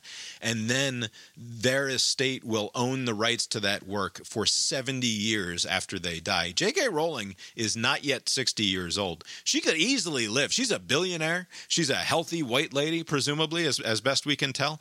She's not even yet 60 she could easily live another 30 or 40 years Yeah. uh, with all that fucking money that she's got and the way that people live these days. And and then it's uh, 70 years after that that her estate still has control of it. Why should warner brothers and j.k rowling's future great great grandchildren or whoever is running her estate uh, in the year 2110 still have full complete creative control and ability to profit from the work that she did in 1997 that's fucking psychotic to me. It doesn't make any sense. And it means one of two things. Either the work will become completely opaque to the culture like it, it will become meaningless to the culture if it cannot evolve by it being remixed Uh, like imagine if if all of hip hop would simply wouldn't exist right if you couldn't go back I mean, sample and they Right. The sampling, the remixing, all of that stuff. There's a culture in music that allows for artists to be compensated for that sort of work in a way that doesn't seem to exist as clearly in other works of art. And I think arguably it, it's still too strongly litigated in the in the musical world that there should be uh, uh, more of a willingness to say after some relatively short amount of time if what we want is a healthy vibrant culture that is commenting on itself and growing and, and remixing itself and becoming interesting in in new and interesting ways uh, uh, we should not be forking over all of the intellectual property rights uh, the way that so many musicians are now, where they're selling their entire catalogs to. But they would like money, please. yeah, money is great. Why do the why why, why does uh, Bob Dylan need a billion fucking dollars? He doesn't need a billion dollars, but the people who write the music aren't making a billion dollars. Fuck Bob Dylan, who's who wouldn't Okay. have who wouldn't have a goddamn career if not for the fact that he stole a bunch of folk music. Right? He comes He from the folk. Borrowed. He comes from the folk tradition where there are no rights holders to any of this shit. He doesn't have a career if not for the fact. So wait, are you saying he's not the first king of controversy? Uh, you're But not he- going to get me to quote Eminem, I don't think, Lori.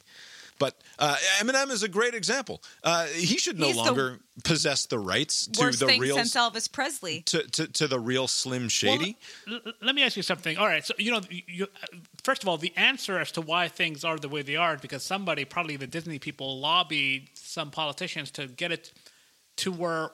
What is it now? What did you say? It's lifetime plus seventy years, like the life of the the content creator plus seventy. Is that the formula currently? Right. So, so yeah, lifetime plus 70. So Stephen King is still alive, still writing stuff, has been writing stuff, uh, publishing stuff since I think 1974.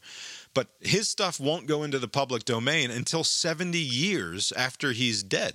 That's just it, it doesn't yeah. So yeah, I think you're right. That is way too far apart. You know, I'm looking at other protection. You know, like so, like drugs, right? You know, you have these blockbuster drugs, and the company has I don't know, 15 years, 20 years. How long would Viagra like Patent's only 20. protected? No. right?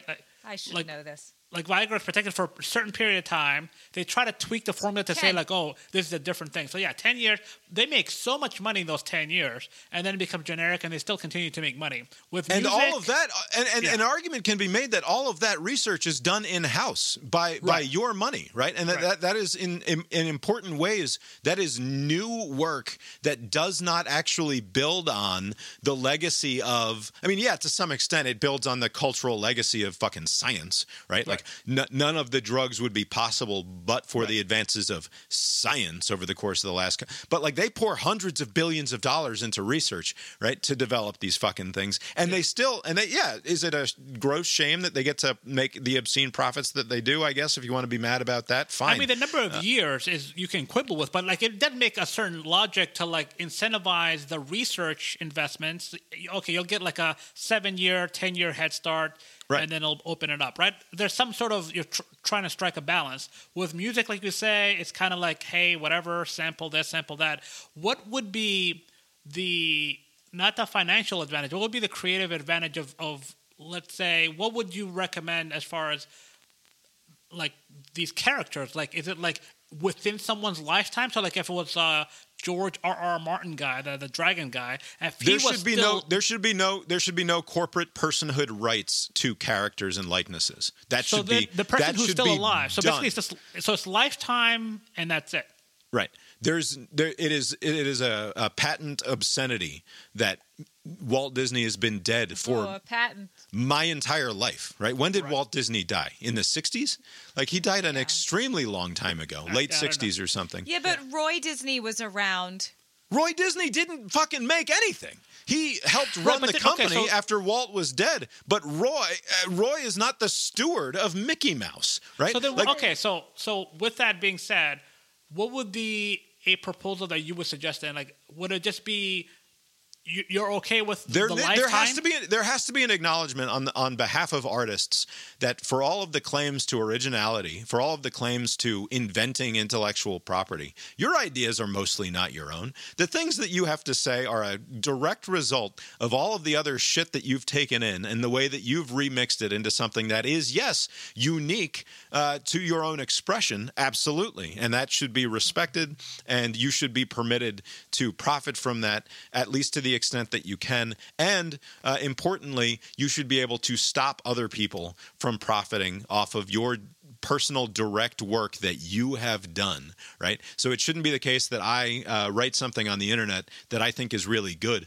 but I just put it on my fucking blog and I didn't sell it to anybody. And then some jackass comes along and packages it into an Amazon ebook and is like making four ninety nine a month or something off of it. Right. Like that is that is completely unacceptable. Right. And I should have the right to shut that sort of thing down.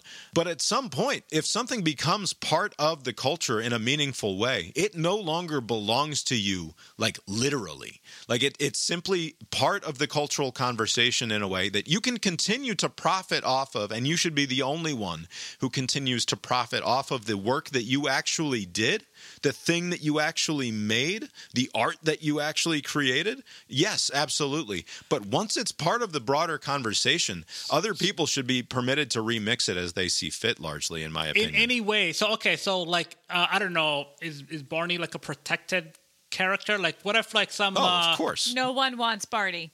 what if some like a furry like adult film thing wants to do like you know Barney does Buffalo or something, right? And like you know, it's tarnishing the brand of Barney. This is like a children's character, right? And Who gives a shit?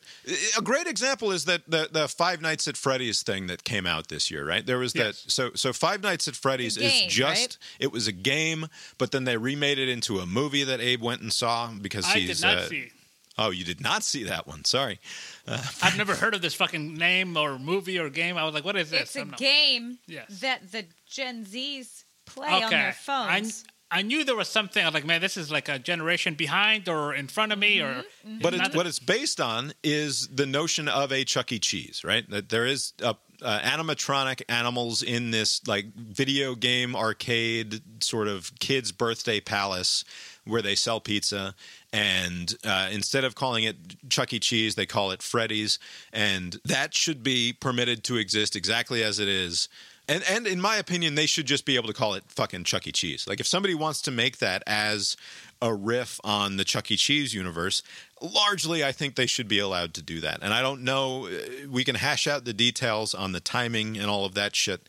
But like what I, I get upset about it is when these pieces of intellectual property fall into the hands of one of four uh, media multinational conglomerates who then are insisting that only they are allowed to tell the stories about Superman and Batman and like bullshit. Batman's been around since the fucking 30s. Like what are you talking why should DC and Warner Brothers continue to have ex- exclusive control over the art that can be made about this thing that is a product of American culture in a way that almost nothing else is. Like Superman is still a decade away from from going into the public so you domain. don't, you you don't see any advantage in protecting like intellectual property of this sort, like.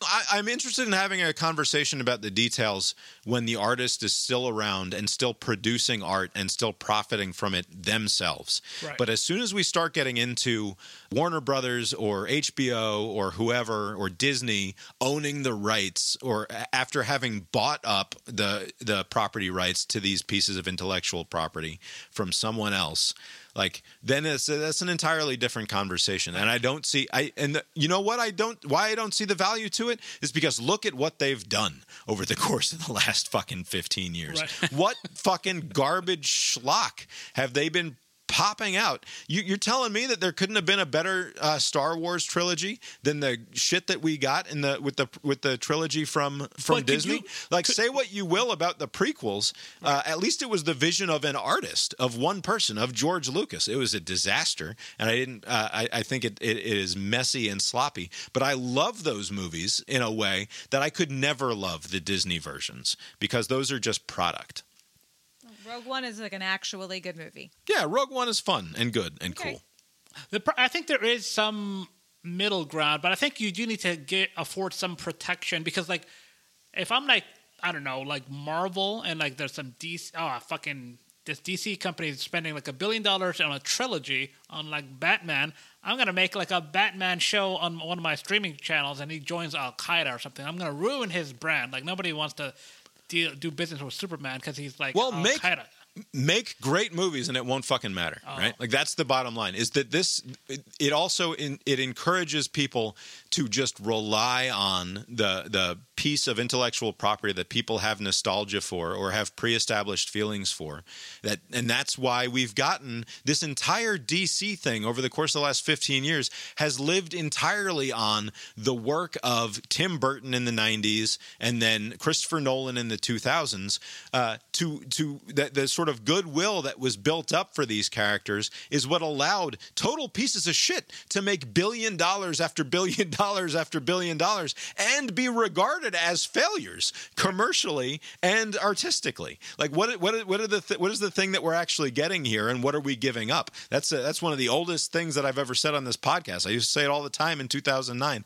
in terms of uh, the art that we get now. What are we getting versus what are we giving up? And I think that the trade-off is obviously uh, skewed. It's obviously wrong. I, I, I'm not I'm not confident that we would have better content if you loosen it loosen it up. I mean, like I mean, Winnie the Pooh is a bad example because so much time has passed and it's not part of the current culture. But like, It is if you have just Make kids. It schlock. is. It is. I- I read the Winnie the Pooh books to my kids as a as a when they were growing up. Cried at the right? end. and wept like a giant baby because they're fucking beautiful. Perfect pieces of art, and they should not belong to the Walt Disney Corporation. They should belong to all of us. Now that A.A. Milne has been dead low these many years, it's not up to any stupid. Because that's the other thing is that, and I made the point in my monologue. There's no estate. The estate that exists to respect the artistic integrity of the artist is a bullshit notion. It's a romantic fiction that doesn't actually reflect reality in any meaningful way. There's it happens like once. Like the Salinger estate respected J.D. Salinger's wishes, and besides that, it's just a money make uh, just a money making operation. Get the fuck out of here with artistic integrity. It is now 1023. All right, let's play the Billboard Hot 100 game. All right. I will now roll the dice and find out where in time and where on the Billboard Hot 100 we are going. All right, it is number 49, so uh, close to where we were last week at 55. Uh, we are going to year number 14 on the list, which will put us at 96. 98. 96. Abe is correct. Good job, Abe. All right, Billboard Hot 100 this week. We still have the Christmas songs in the top 10, so they have not yet Wow. Made it off of the list there. I'm going to scroll down to number 49. Oh, this is uh, this is a popular one. This is Billie Eilish. Who's that uh, she was that teen who made the the bad guy video a few years ago. That's right. This song is What Was I Made For? A brief aside about Billie Eilish. She had a big spread in one of the, the fashion mags or the, the culture lifestyle mags Like a couple Vogue weeks ago. Like? Yeah, Vogue or Vanity Fair or something like that. And she's a young lady. She's like fucking 20 or Yeah. 22 or Yeah. something like that. And not that we're quite in child star territory here, but reading an interview with a, a child who's been forced to grow up in the strangest way imaginable and then like talk about their sexuality and their identity and all of this stuff is such an obvious crime against this 22 is not at all a child. against this She'd be a person's senior, right? Yeah. future good health. Uh, this is not a normal uh, adult human being. I don't. but it's not that a 22 year old does not in any way see themselves as a child. Right until they're thirty and they Yeah, realize but what a they fucking don't see moron they were child. when they were twenty-two. But they're But, giving like, the interview eh, now. That's that's famous people are 22. It is we just are old. It is. It Fucking is. Wordle today. I was uh, delivering pizzas at 22. I was an adult. Ask me anything. It is. It is weird and bad. Just stay out of the col- stay on college football. It's all you need to do. Bunch of grown-ups. Just don't don't ask the students. and also, Bob, I mean, players. we, we're talking about all of these uh, kid, you know, that kid that was uh, that muffed the punt. Like, these kids are like 18, 19, and they're playing in front of like 100,000 people, millions at home, you know.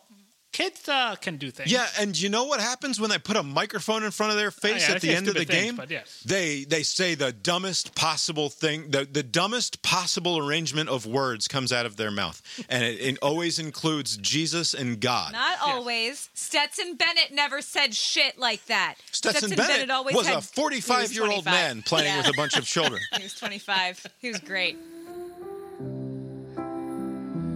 This is from the Barbie movie. That's what this song is for.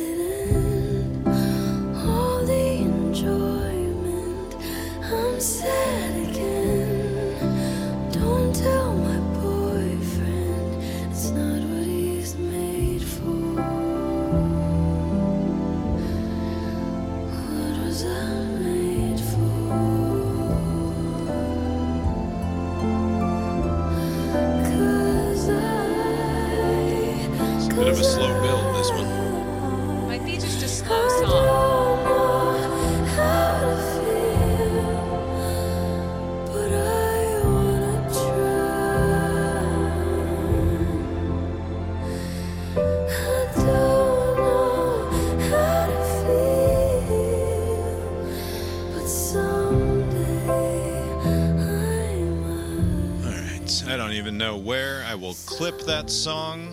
in order to share it. Um, That was fine. I guess it was. We'll see what the competition is. Yeah. Yeah. All right. So we'll go with the last week of December Yeah. for 1996, which is the 22nd through the 28th, which gives us a comparable week.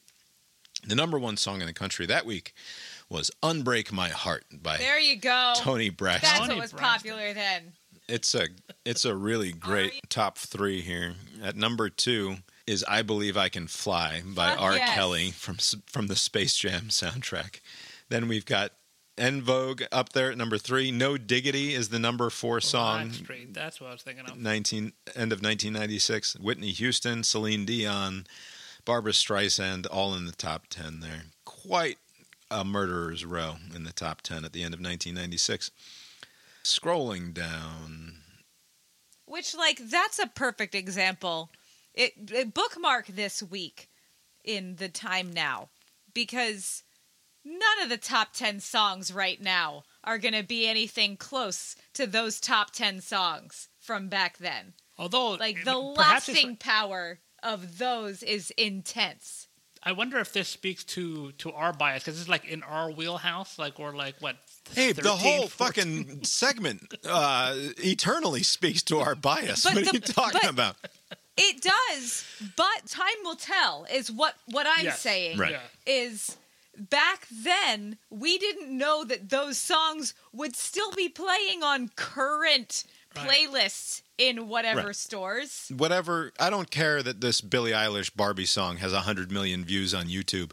It will not stand the test of time the way that uh, Toni That's Braxton. 25. Even like Right, the sure, top sure. forty, 50, you got 50s. Alanis, you got Outkast. Right, That's Alanis nice is you ought to know in the Yeah. top 40. uh, Like banger, banger, banger, banger, banger.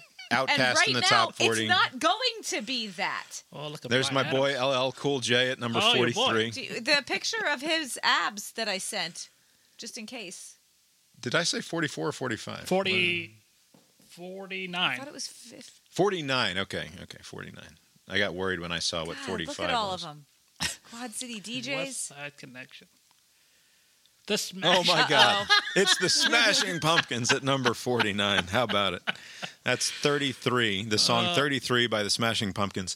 Uh, a similar actual feel, I would argue, to the Billie Eilish song, just in terms of a, a sort of a lament of a song that we're about to play for you. Uh, one of my favorite Smashing Pumpkins songs. This one obviously is no contest. Number 48, though, before I play the Pumpkins, was Give Me One Reason by Tracy Chapman, a terrific song that we've discussed before.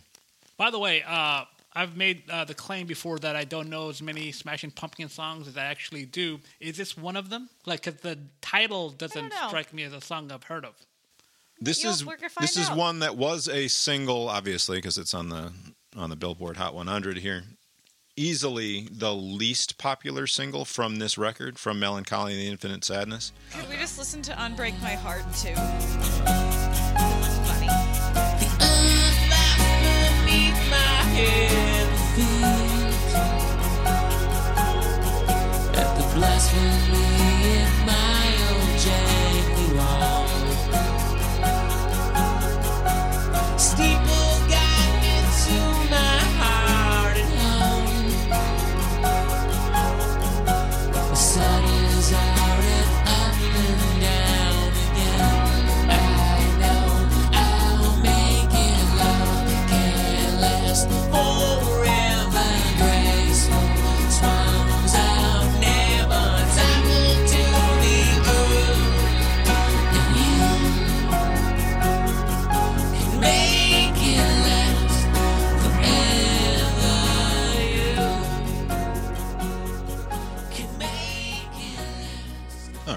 A beautiful song and a beautiful video, as a matter of fact.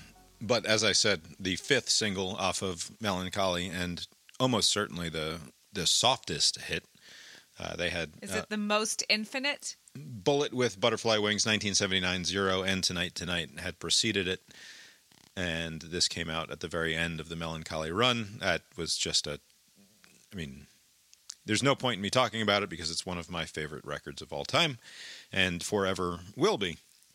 Uh, so, in my opinion, uh, 33 is a better and more memorable and lasting song than Billie Eilish's Barbie song. Abe, uh, do you assent to that opinion? Yes, I agree. Uh, it's uh, unanimous, I would imagine, right? Yeah, that was better. Just play, play, play Toni Braxton.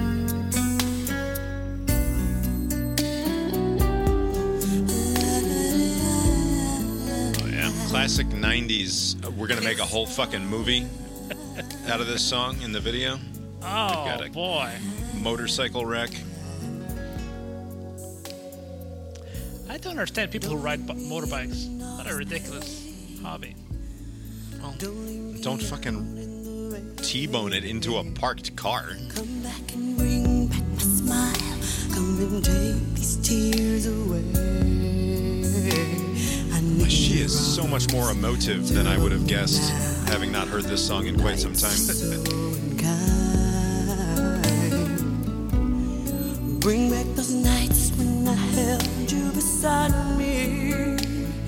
Unbreak my heart. Say you love me again. Gotta get to the big. Doesn't she really go for it at the end? Yes. Yeah. Anytime you get that trill in the voice. I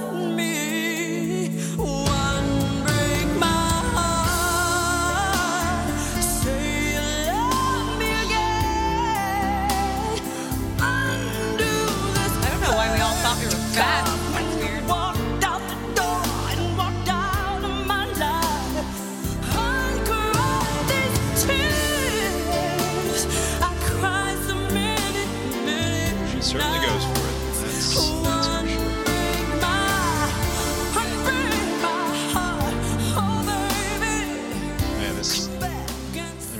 Landed on the Smashing Pumpkins. We might as well stop ever playing this game again. I think that stupid.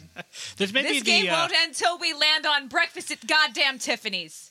there's maybe the tipping point week where everything else is just the old stuff is clearly better. Yeah. All right. We uh obviously it's now late. We've been going for a couple hours now, and it's probably too late to get into our predictions. I'll save that. We'll save those for next week. Uh, nothing wrong with that. You can still that. predict them next week. You can still predict them next week, and in fact, we should be batting at a much higher percentage by uh, two percent or so, right? Because we'll have we'll have finished uh, two percent of the year. We'll have Yep. that much more information that we can. Do you have any predictions for the week, though? Uh, I don't know what's supposed to happen this week. I don't know. This is not my game. I don't predict. I just I exist. I mean, the Washington Huskies are going to defeat the Michigan Wolverines.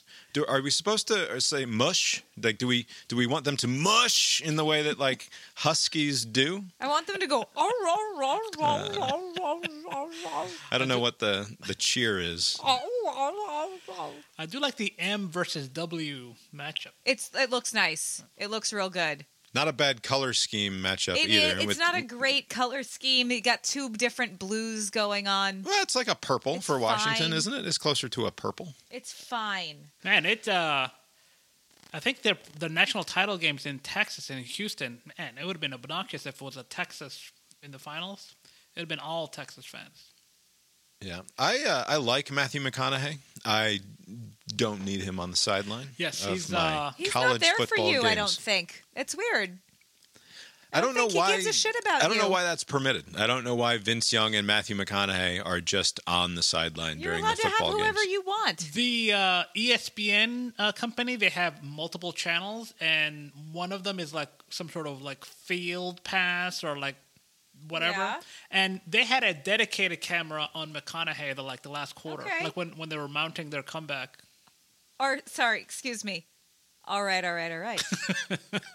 sorry.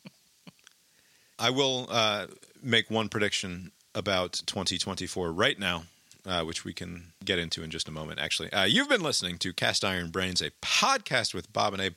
Head on over to the website brainiron.com, castironbrains.com, or to the Substack, where you can now choose to become a paying subscriber to this show. What do you get by supporting this show?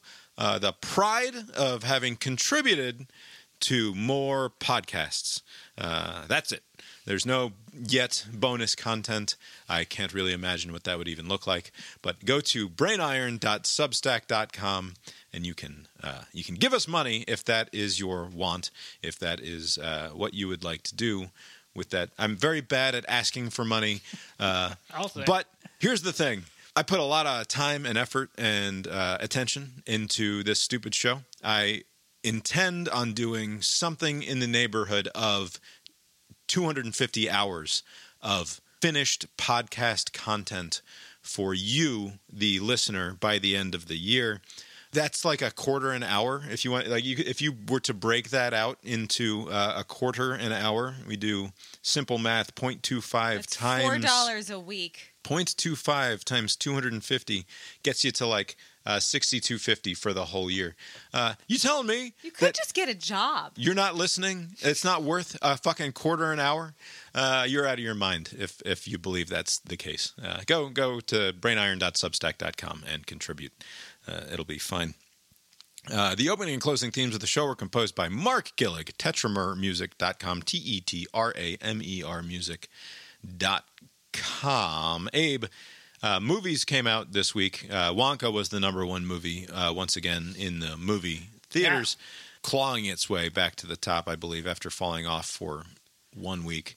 Movies made a comeback this year. They exceeded $9 billion in box office revenue in North America, still shy of the heights reached in 2018 and 2019, but on the way back. However, as I said, I was going to make uh, one prediction this week. I will make for the third year running the following prediction movies and television will continue to suck in 2024. And I base that entirely on uh, a list of movies that are coming out this year that includes uh, uh, nothing but remakes and Yes. uh, sequels and franchise garbage uh, that we need to move along from. Uh, we don't need a fourth Kung Fu Panda movie. We don't need a sixth or whatever Ghostbusters movie, even if you did get Bill Murray to agree to come back. There's another Godzilla movie coming out. There's uh, there's uh, fucking Twisters, plural, right? Uh, we're going to get uh the, the new Tornado movie, Twisters, instead of just Twister. I don't know why. There's more Kingdom of the Planet of the Apes is coming, even though that was all wrapped up. Even the ones that I'm looking forward to, like Dune, the sequel to the, the Dune movie, I, I'm excited to see. Uh, Furiosa, Mad Max uh, prequel to the most recent Mad Max movie. I'm excited to see it, but also, like, why? Right. Uh, make something else. Make something new. Make something different. That would be fine. Don't need more Garfield. Don't need a sequel to Inside Out. Don't need Bad Boys 4. Don't need the third or fourth movie in the A Quiet Place universe Oh, to that's coming out? unfold before us. Despicable Me 4, Deadpool 3, uh, another Alien movie. Uh, there's like three different Spider Man movies coming out, and none of them even feature Spider Man. There's, there's somehow going to have three Spider Man movies come out this year, Abe, and none of them involve Spider Man. What is the, the world fuck you is happening? in, though. Isn't it like uh, let everybody uh, do the same uh, variation of the same That would be fine if it wasn't a bunch of assholes at Disney and Sony making all of the goddamn decisions, which they are obviously not equipped to make any longer. Another Transformers movie, Saw 11, is coming out for some reason. Uh, a movie called Smile is getting a second uh, version of itself. That's a horror movie. Yeah, the Yeah. first one was pretty decent. Horror movies are allowed to have sequels. I don't wanna Gladiator you com- 2? Oh, that's right. The first one wasn't even good. This fucking people. Another Ridley like Karate Kid. years Another old. Karate Kid movie is coming. Somehow they're making a Lord of the Rings movie for theatrical release, which is not actually a Lord of the Rings movie, but is also a Lord of the Rings movie. They're doing a prequel to The Lion King, Sonic the Hedgehog three. What the fuck is happening, Abe? Uh, I think uh, as you're uh, listing off these things, going back to the IP discussion from a moment ago, I think the opposite should be the approach. There should be a cap on con. Like you get like one crack at a reboot and that's it. Like you can't be bringing back the monkeys with the whatever of the Planet of the Apes. You know, there's been so many variations of it. Uh, like you get it right, do three and move on. They should just be like you only get so many cracks at something and you got to come up with something new. Unless it's fucking good, in which case the people will bring it up from the bottom. Movies right? Never will- get it- better. Like, are there like classic movies that have gotten better? It's all just like, all right, that's enough. I mean, the Christopher Nolan Batmans were pretty great. Yeah, those are. Yeah, there you go. That's one exception. All right. Did you go see any movies in our awful culture this? Week? I did. past I went to go see The Color Purple, which I did not see the week before. Uh, Is it a musical? the mu- so it's a musical. Interesting thing Abe, about Abe. Yeah. Abe, you just said the word purple correctly without getting any of the R's or the U's in the wrong spot for, I think, the first time ever. And I have to tell you, uh, uh, I'm not just making fun of you. I was also going to predict in 2024 that you would at some point correctly pronounce the word purple. Wait, how And was I I'm saying it before? So pissed off. You say like pro, pro, Purple. proper. You go back and listen to last week's episode or two weeks ago, maybe. in a month I will. You've Purple. never said the word purple correctly, and you just did it now. And that was going to be one of my 2024 predictions, and I'm furious with myself that I didn't get it It's in. because you didn't prepare for your show properly. so the yes, it is a, a musical. I will say though the this movie was kind of weird because like it's not doing that great in the box office. Like you mentioned a second ago, Bob, that uh, Wonka retook the lead. Uh, in Atlanta, there were 72 showings for this color purple movie. Um, 72 showings in one day, in one at one theater. 72, and it was packed. How? So my About theory, black people. my theory is yeah. So this is a, uh, a, a dominantly black kind of uh, area, and uh, it was Christmas Day, and people were with their families. So I was like, yeah, let's go watch that depressing movie where they sing and dance for some reason. I think people just did it out of like, this is my theory. I can't prove it. To explain the collapse after Christmas Day, is that people just kind of went because like one person wanted to see it, and anybody else like, I can't say no to the movie, so they went along, but no one on their own wants to go see this movie because it's just like somebody it's domestic violence, rape, incest, like kids. Right. You know, it's just like So a- this is like this is an event movie that the whole crowd needs to see, but then nobody will go on their own On their because own, they don't. It's actually like- want to see it. yeah, because it's not a crowd pleaser, and also the first half of the movie, the musical numbers don't make any sense because like it's just like bad things are happening. No, I mean, these kids are getting like just molested. Like kids are coming. Like it's just terrible. Just a tragic, Right. tragic story. And like every like five minutes, they break into a song and dance. I'm like, what the fuck are you doing? Like this This is is what life is like. you have awful things happening, but then sometimes, like, what do you do besides? When things sing and started, yeah, when when things started to turn around for the characters, then the, I understood that. I thought, okay, the musical song and dance stuff works now, but the first like eighty minutes, I'm like, what are we doing? This is so ridiculous. Are Like, you are you able to uh, objectively remove yourself from it enough to comment on whether or not it's any good? Was It's a it- was it- decent movie. I thought it wouldn't work Yeah. because, like, you know, the original one people have liked for some time, and I was like, well, what's the point of doing it again? But like the second half kind of made up for Money. the first half. Yes, money, but it's not making that much money now because it's kind of a it's still a depressing kind of sh- thing. The other thing I realized I realized it when I read the book also, but I was like, I'm not a forgiveness person. I'm not gonna accept that a terrible thing happened. But like in the story, they try to tell you that you should forgive. But some of the things that people were doing to the character, it's like you can't come back from that. Like, what do you mean forgive? Like this is kind of fucked up. Like you can't. and I'll accept that it sucked. It happened to me. I can move on. I'm not gonna, you know, wallow in misery forever. But like forgiveness is uh, a bit too strong. Anyways, Right. when it comes out on I don't know on Disney Plus or whatever, worth a watch. Not worth it to go see it at the I'm not going to watch that. because it's very like I said, the first sixty minutes is a slog. It's like, oh, uh, is Oprah is Oprah in it? Oprah? Oprah is not in it. Uh, Whoopi right, I- is the. she's like the what they call the midwife. She she's like there for like half a second, Right. uh, and then I think that one other person who was from the old uh, one, like, but these characters are like in for like five seconds and they're gone. Right. So it's all new people. Anyways, I saw that movie, and then on on New Year's Eve after my Colts won, uh, great great game. Canceled bum Raiders. I was like, let me go watch these stand-up shows because I saw the Trevor Noah one I didn't like, and then Right. Ricky Gervais and Dave Chappelle Yes. both had stand-up specials. I was like, okay, let's watch these two. First one, Ricky Gervais, maybe ten minutes of funny. The rest of it is just like, eh. And then Dave Chappelle, maybe 20 minutes of funny, and the rest of it is eh. And the feeling I'm coming from these stand up specials I'm watching, maybe it's just me, but it feels like these are contractually obligated specials. Like they signed a big deal a few years ago. They're like, hey, your name, we'll give you 20 mil per stand up special. Can you give us three hours? Or three one-hour specials, and this is like one of those three hours. Like it's like very uninspired. They're just kind of there, like oh, I read something on Twitter. Can you believe? I'm like, Right. this is your special? Like, what is this? I mean, they're So- funny because, you know, those two have done other things that I like, you know? So it's like they still have that, but the specials So- themselves are no good.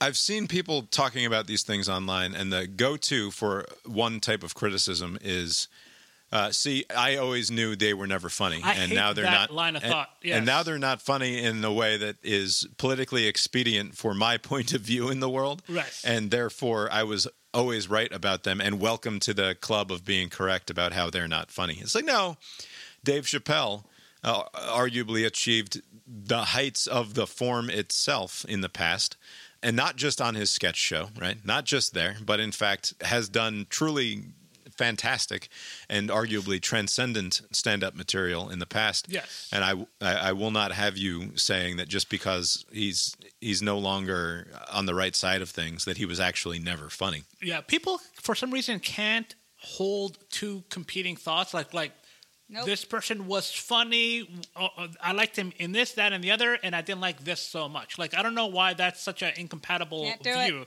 It's like I have to retroactively go back and say they were never funny, which is like ridiculous. Like one person I made The never Office, loved him. the other person had like the Chappelle Show, Killing Him Softly, like like classic. Unbreak products. my heart. I think that uh, I've never been as in love with Ricky Gervais's stand up, even at its best, as I sort of enjoyed him as a character on The Office, and then also as the version of himself that he was in that podcast and uh, uh, subsequent HBO show, and then also in his The Idiot Abroad show as well. Yeah. Uh, Carl like- Pilkington. Right. Any any time that he was sitting around and talking to Stephen Merchant and Carl Pilkington, I was getting a great big kick out of things. Uh, but as far as stand up goes, I've never thought that he was quite as. It's just not quite the right arena for what he's doing.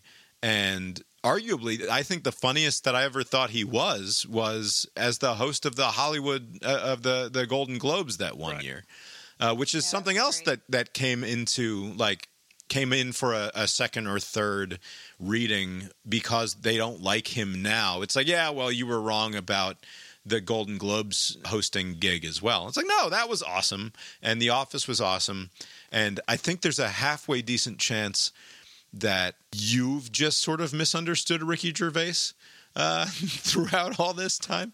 I'm not sure that this is a guy who's changed very much from the very beginning, but whatever. I also I, I find Ricky's anti woke stuff to be sort of tiresome in a way that it doesn't bother me as when Grandpa Dave Chappelle is complaining about the same thing. Right. Like for whatever reason, I don't know why. Uh, in part, I think I just like oh, it's his, Chappelle it's more. the attitude. Dave Chappelle seems angry, and that, like, calm down. Don't be angry. No, I like that. I prefer the Chappelle version Oh, of it. I don't like it as much. Calm down.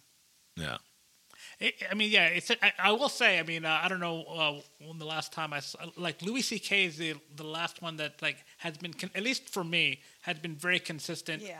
product wise. Not like him jerking off or whatever, but like the the specials that he he releases on his website have been pretty consistent. But like I think you know, like you can only do so many specials. If I apply the the Simpsons standard, I consider it the best show, but I've only seen the good episode seasons. Right, I'm not watching season 32. Right, because like after a while, you can only do so many jokes. So maybe that's what it is with stand-up comedians. Because didn't Carlin get into that phase too, where he just it becomes like a lecture and no no, no longer an actual stand-up? Like we're trending Yeah. in that direction. Yeah, and I, I, I think that there, to some extent, somebody like Gervais and Chappelle, you become sort of too much of the thing itself, and you can't actually like. In some ways, I think that Louis C.K.'s banishment, and I haven't seen any of the new stuff. I don't think, like basically none of it, with a, the exception of a couple of clips online. Maybe that sort of banishment helps. Not that he's forgiven, not that he's uh, uh, uh, anything, but just like not becoming. It's sort of like I talk about with anybody who gets canceled or gets on the wrong side of the the cancel culture conversation, uh, which is basically anybody who brings it up as though it exists when so many people are insisting that it doesn't. Right. Like once you become the subject of the thing, it's very difficult to step outside of that and comment on the culture at large in a meaningful way. Right. Like Chris Rock is now forever defined by the Will Smith thing Yes. and what followed from it. And to some Might extent, not be. With Chappelle I don't spent know. ten minutes on, like i i- everybody just kind of talks about the same things. I think that's what, like with Louis C.K., like he'll talk about other like a, a like ten topics in an hour instead of like three. That like they'll talk about like the same two or three things. That's how he's always been. Right. Louis Louis C.K. was also. I mean, I I haven't gone back and watched the old specials as closely as I want to, and I will at some point. But when he was doing that television show at the level that he was doing the television show, and then also when we saw him in Athens on that, I forget what the name of that tour was, but we saw him in Athens on whatever tour he was on in Yeah. 2012, and it felt like he was he was doing something that transcended the medium. Like he was so good at it at that time that it was no longer just a guy on stage telling jokes. He was he was inventing a different sort of storytelling in the same way that he that television show at its peak was so good that it transcended the medium of television itself right, Right. like there are moments on that show that exist as a as a, a artistic product that you can't even call television. It's so good. And i don't think anybody else has achieved that level at least in in the last few years in the way that what like when you're dis- you're disappointed with Chappelle and with Gervais, yeah, sure. Uh, I don't think anybody is reaching the the CK level of ability. Yeah, know, hopefully whatever. there are some y- young comics coming up. I don't know. It seems like it's kind of like been like this like a dead period for comedy. Yeah, there's probably a big annoying conversation to be had about why that There- is. it's fucking TikTok. Um, it's TikTok. Sorry. it's TikTok. It's dead now because of TikTok. Moving along. Good job. we uh, we didn't do much of anything besides uh, watch football. Yeah, we did. That's not true. We watched uh, half so far of Severance. Uh, last year, Wait, wait, wait, wait, wait, wait. Just a minute. Blow past that. Thousand Man Jerry asked Bob to to watch Severance, and like just a thought, you could do the do the subscription thing that Bob talked about, or just share your Apple password with us. That'd be fine. That'd be fine. Uh, But no, now we've given in to the to the to the Apple overlord Oh, and not, just yet the another Google streaming one. service. Oh, look at that. For- Yep, yep, yep. He did it. He First of all- suggested it, not me. first of all, but that's on brand Uh, for Bob. He will never uh, first take of any all, side steps. Hundred percent. I am not a password sharing type, and I go. will I, I will not even accept someone else's password were they to offer it to me. also, I also, will. the, s- I'm on all the social media the streaming as well, services Jerry. have gotten much better at cracking down on that sort of thing anyway, and I wouldn't accept it even if offered, and even if they hadn't gotten better at cracking down on that sort of thing. Anyway, I signed up for Apple TV Plus because last year, uh, around this time, I promised that I would watch Severance at some point in 2023, and I, I wanted to keep to that uh, promise. And so on like the 30th of December, we signed up for Apple TV Plus, and we've watched uh, four or five of the eight or nine or ten episodes. I don't know exactly how many there are in season one of Severance. But that show is fantastic so far. It is directly up my alley, all the way down to the fact that you walk into the building there uh, on the, the first day that this guy is going into work, and there's like a 40 foot tall relief uh, stone carving of Philip K. Dick's face in the wall. Like, oh, I see what we're doing here. Why don't you bash me over the head with it uh, a little bit more? It's a, it's, a, it's a Uh. good show. I, I I think it's been I don't know like a year and a half since I watched it, but it's a very good Yeah, show. Yeah, it's been a while. Yeah, uh, Ben I think it- Stiller's the guy behind it, right? He's the director. Yeah, Ben Stiller directed uh, and is like s- sort of show running it. Um, but yeah, very very good show, and we can talk about it more when it ends. I have my quibbles, and maybe this will be answered by the show itself in short order. But like the notion is awesome, right? So you have a person who wants to. You have a company that wants a, a workforce that is completely unable to talk about the thing that they're doing right? They they they want to have total information security uh, relative to the rest of the outside world. That makes sense. And then you have people who want to have uh, total psychological security from their own problems in the outside world so that they can just show up to work and get some work done and not have to think about the the life that they have outside of uh, these four walls of the of the the workday, right? I believe both of those things are possible. What is a little bit frustrating to me in terms of suspension of disbelief is that the company that would devise this sort of technology would not further be able to uh, handle the psychological load that they're putting onto these employees right because they they are they are functionally slaves Right. uh, living inside this building who have no life outside of the eight hours that they come in and do their work uh, you can't expect people to be happy with that arrangement No. right like and it's it's a it's a fucking patent absurdity that you would expect by handing them this sort of schlocky religion and and just sort of hoping for the best that they would eventually come around to just existing as a consciousness that shows up and and does busy work all day long Right. like that that is obviously completely unacceptable to the human psyche in a way that has been proven the case over and over and over again through all of human history, right? Uh, so uh, you've got to have a better solution than uh, than the solution that the the corporation presents to them, and maybe again, maybe this will be uh, Right, solved think, uh, for Yeah. As the show sense goes on. Yeah. Uh, and I, I believe that, but uh, to some extent, it's like that. If there was one thing that was taking me out of the show in the in the first few episodes, it's that. Which is like I just simply don't believe that a company of this power and with this technology would not also be able to somehow come up with uh, a solution that is psychologically and emotionally satisfying to the people actually uh, performing this function in the room. Well, we're going to palate cleanse with some Ted Lasso because you have opened a can of worms with this Apple TV thing.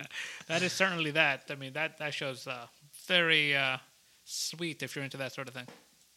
Right. I have no interest in Ted Lasso. I was I was flipping around through all of the Apple TV Plus offerings, and I'm what I will use it for over the course of the next couple months is to catch up on the Oscar bait movies that they've released over the last few years that have never gone to other platforms. And then also, we've got Killers of the Flower Moon, which will be on this uh, platform here Oh, and shortly. I start school in two weeks, so you can get all over that then. And then there was some other big Oscar baity sort of movie that came out that's going to be debuting on Apple TV Oh, Plus at some point, uh, relatively soon. I can't Why think is of it it. TV Plus? Why not just Apple TV? I don't know. It's just what they fucking call it. So, I uh, don't think that they do. Slow uh, Slow Horses uh, is another show you may like, Bob. It's on on the Yeah. app since you have the streaming service now.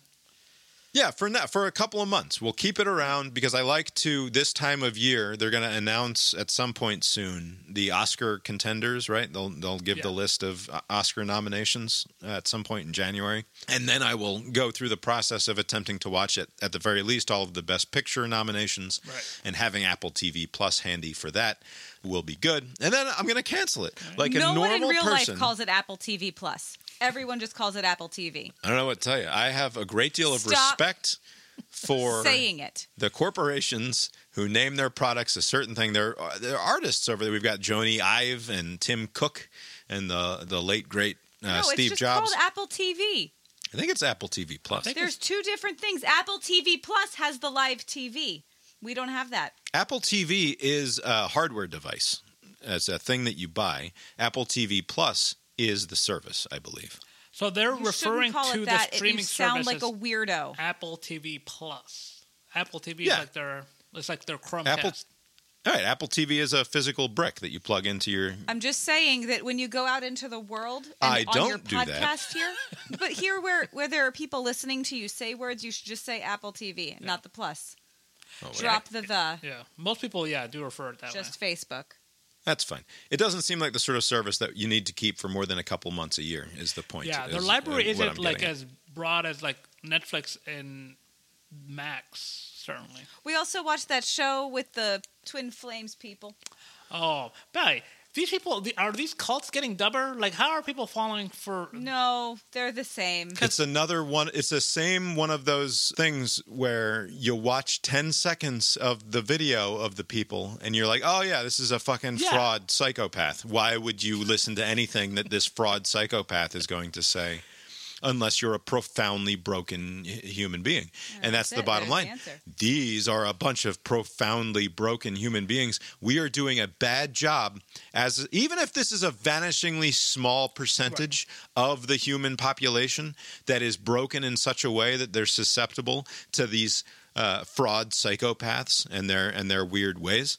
Uh, in some meaningful way, we're failing, right? Right. And I think that it, and if you want me to diagnose it, big picture, it's uh, the TikTok. the death of religion, which has led to greater political polarization, such that uh, our stupid political identities and ideologies become an attempted source of meaning. And you know what happens when that happens? People realize there's nothing fucking there. There's no actual greater meaning to be had in the stupid politics and the stupid political team choosing that we do. And so they become a certain percentage of the population then loses all purpose and meaning in life and becomes susceptible to this sort of garbage. Uh, and it's crazy. Uh, wh- wh- where is Tim- Twin Flames? What, what were you, is it Netflix?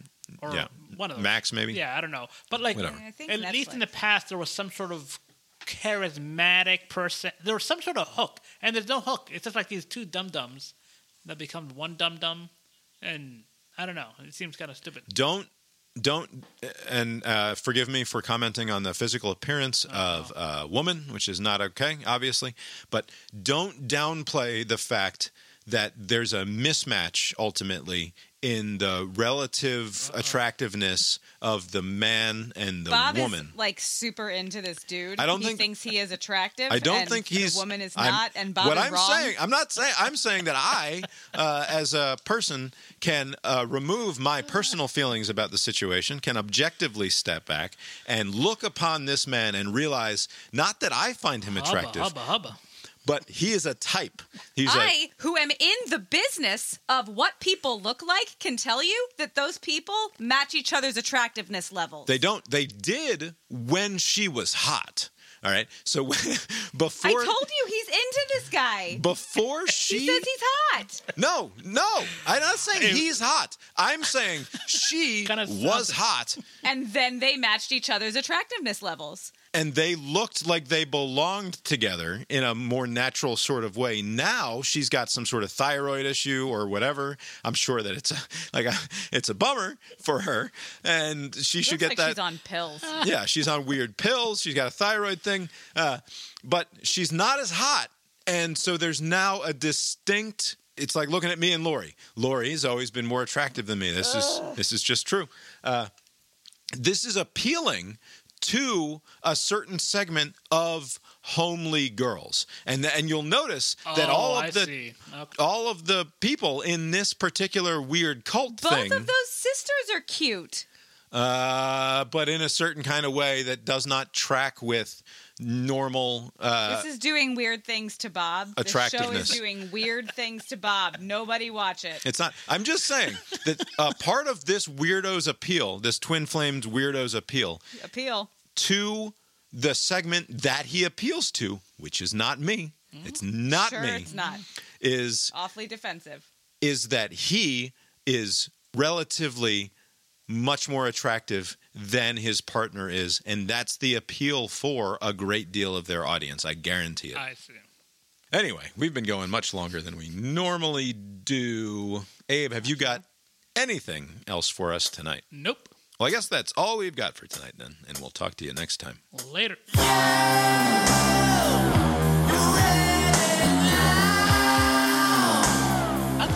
Didn't she end up taking over? Like, uh, he wasn't. Uh, We haven't watched the We're whole only thing. Okay. two out of three episodes in. We we haven't finished it yet. things uh, shift her in her direction. So yeah, I'll, I'll, I'll be interested to hear how, how hot you think this guy is at the end of this. This- I don't think that he's hot. You're not understanding. Uh, I think I gotta go back and watch. He didn't strike me as anything when I first watched it, but no, to you, he wouldn't. Like this is not. He's not. Bob's hot. type. He's not my type. He just exists as a recognizable type. Not my type, a recognizable type.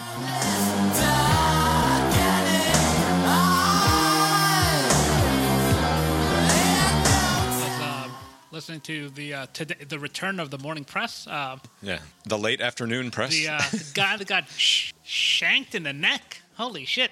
And he yeah, survived. it's fucked up, huh? How do He's you uh, uh, uh, allow that? Uh, isn't, isn't the neck kind of like a? You should like try to like I don't know. I, I know he he presented himself as like a fan, but like His assailant put on a T-shirt with like his name and face on it. Like, ah, I'm a big fan. Check out this. Check out this T-shirt. Can I get an autograph? Shank, shank, shank. usually when people do that, you know, like that Ted Cruz uh, thing years ago, where people would have like a some some bullshit shirt like underneath. They're like, hey, let's take a picture, pretend like they're like a friend, but they say like I'm Right. stupid or like whatever. like that's that's Yeah, the that's, move. That's, all. That's all in good fun. That's that's just yeah. Having is a bit much. I always thought that if you get stabbed in the jugular, you're toast. Yeah, I didn't think that was I didn't realize that the jugular was a survivable event. I thought that was the whole reason that I knew the word jugular as like a thing in pop culture Yeah. is because if you get that one, Yeah. you're fucking done. That's that. Um, yeah. But it, it was the jugular vein instead of the jugular aorta, which apparently makes all the difference in terms Artery. of artery. uh, yeah, artery rather than. aorta is just one thing. And the Right. thing is, like, uh, Dummy. I when just you misspoke. hit that, like, there's so much blood loss that you. Is that the thinking? Like, it's not like a instant kill, right? It's like a. Yeah, in general, an artery Yeah. you bleed a lot and You- die. Yeah. Ar- artery is much faster loss than than the vein is, I guess. Yeah. I don't know the fucking human body. I just got the one. I I don't. like not knowing I it. try It's not to pay too them. much attention. Well, you're always good for a second take, so we'll, That's right. No problem at all. What are you do- What are you thinking? You're so bad at this. Uh, the quality of the show would disagree. The proceeding was created with 100% human content.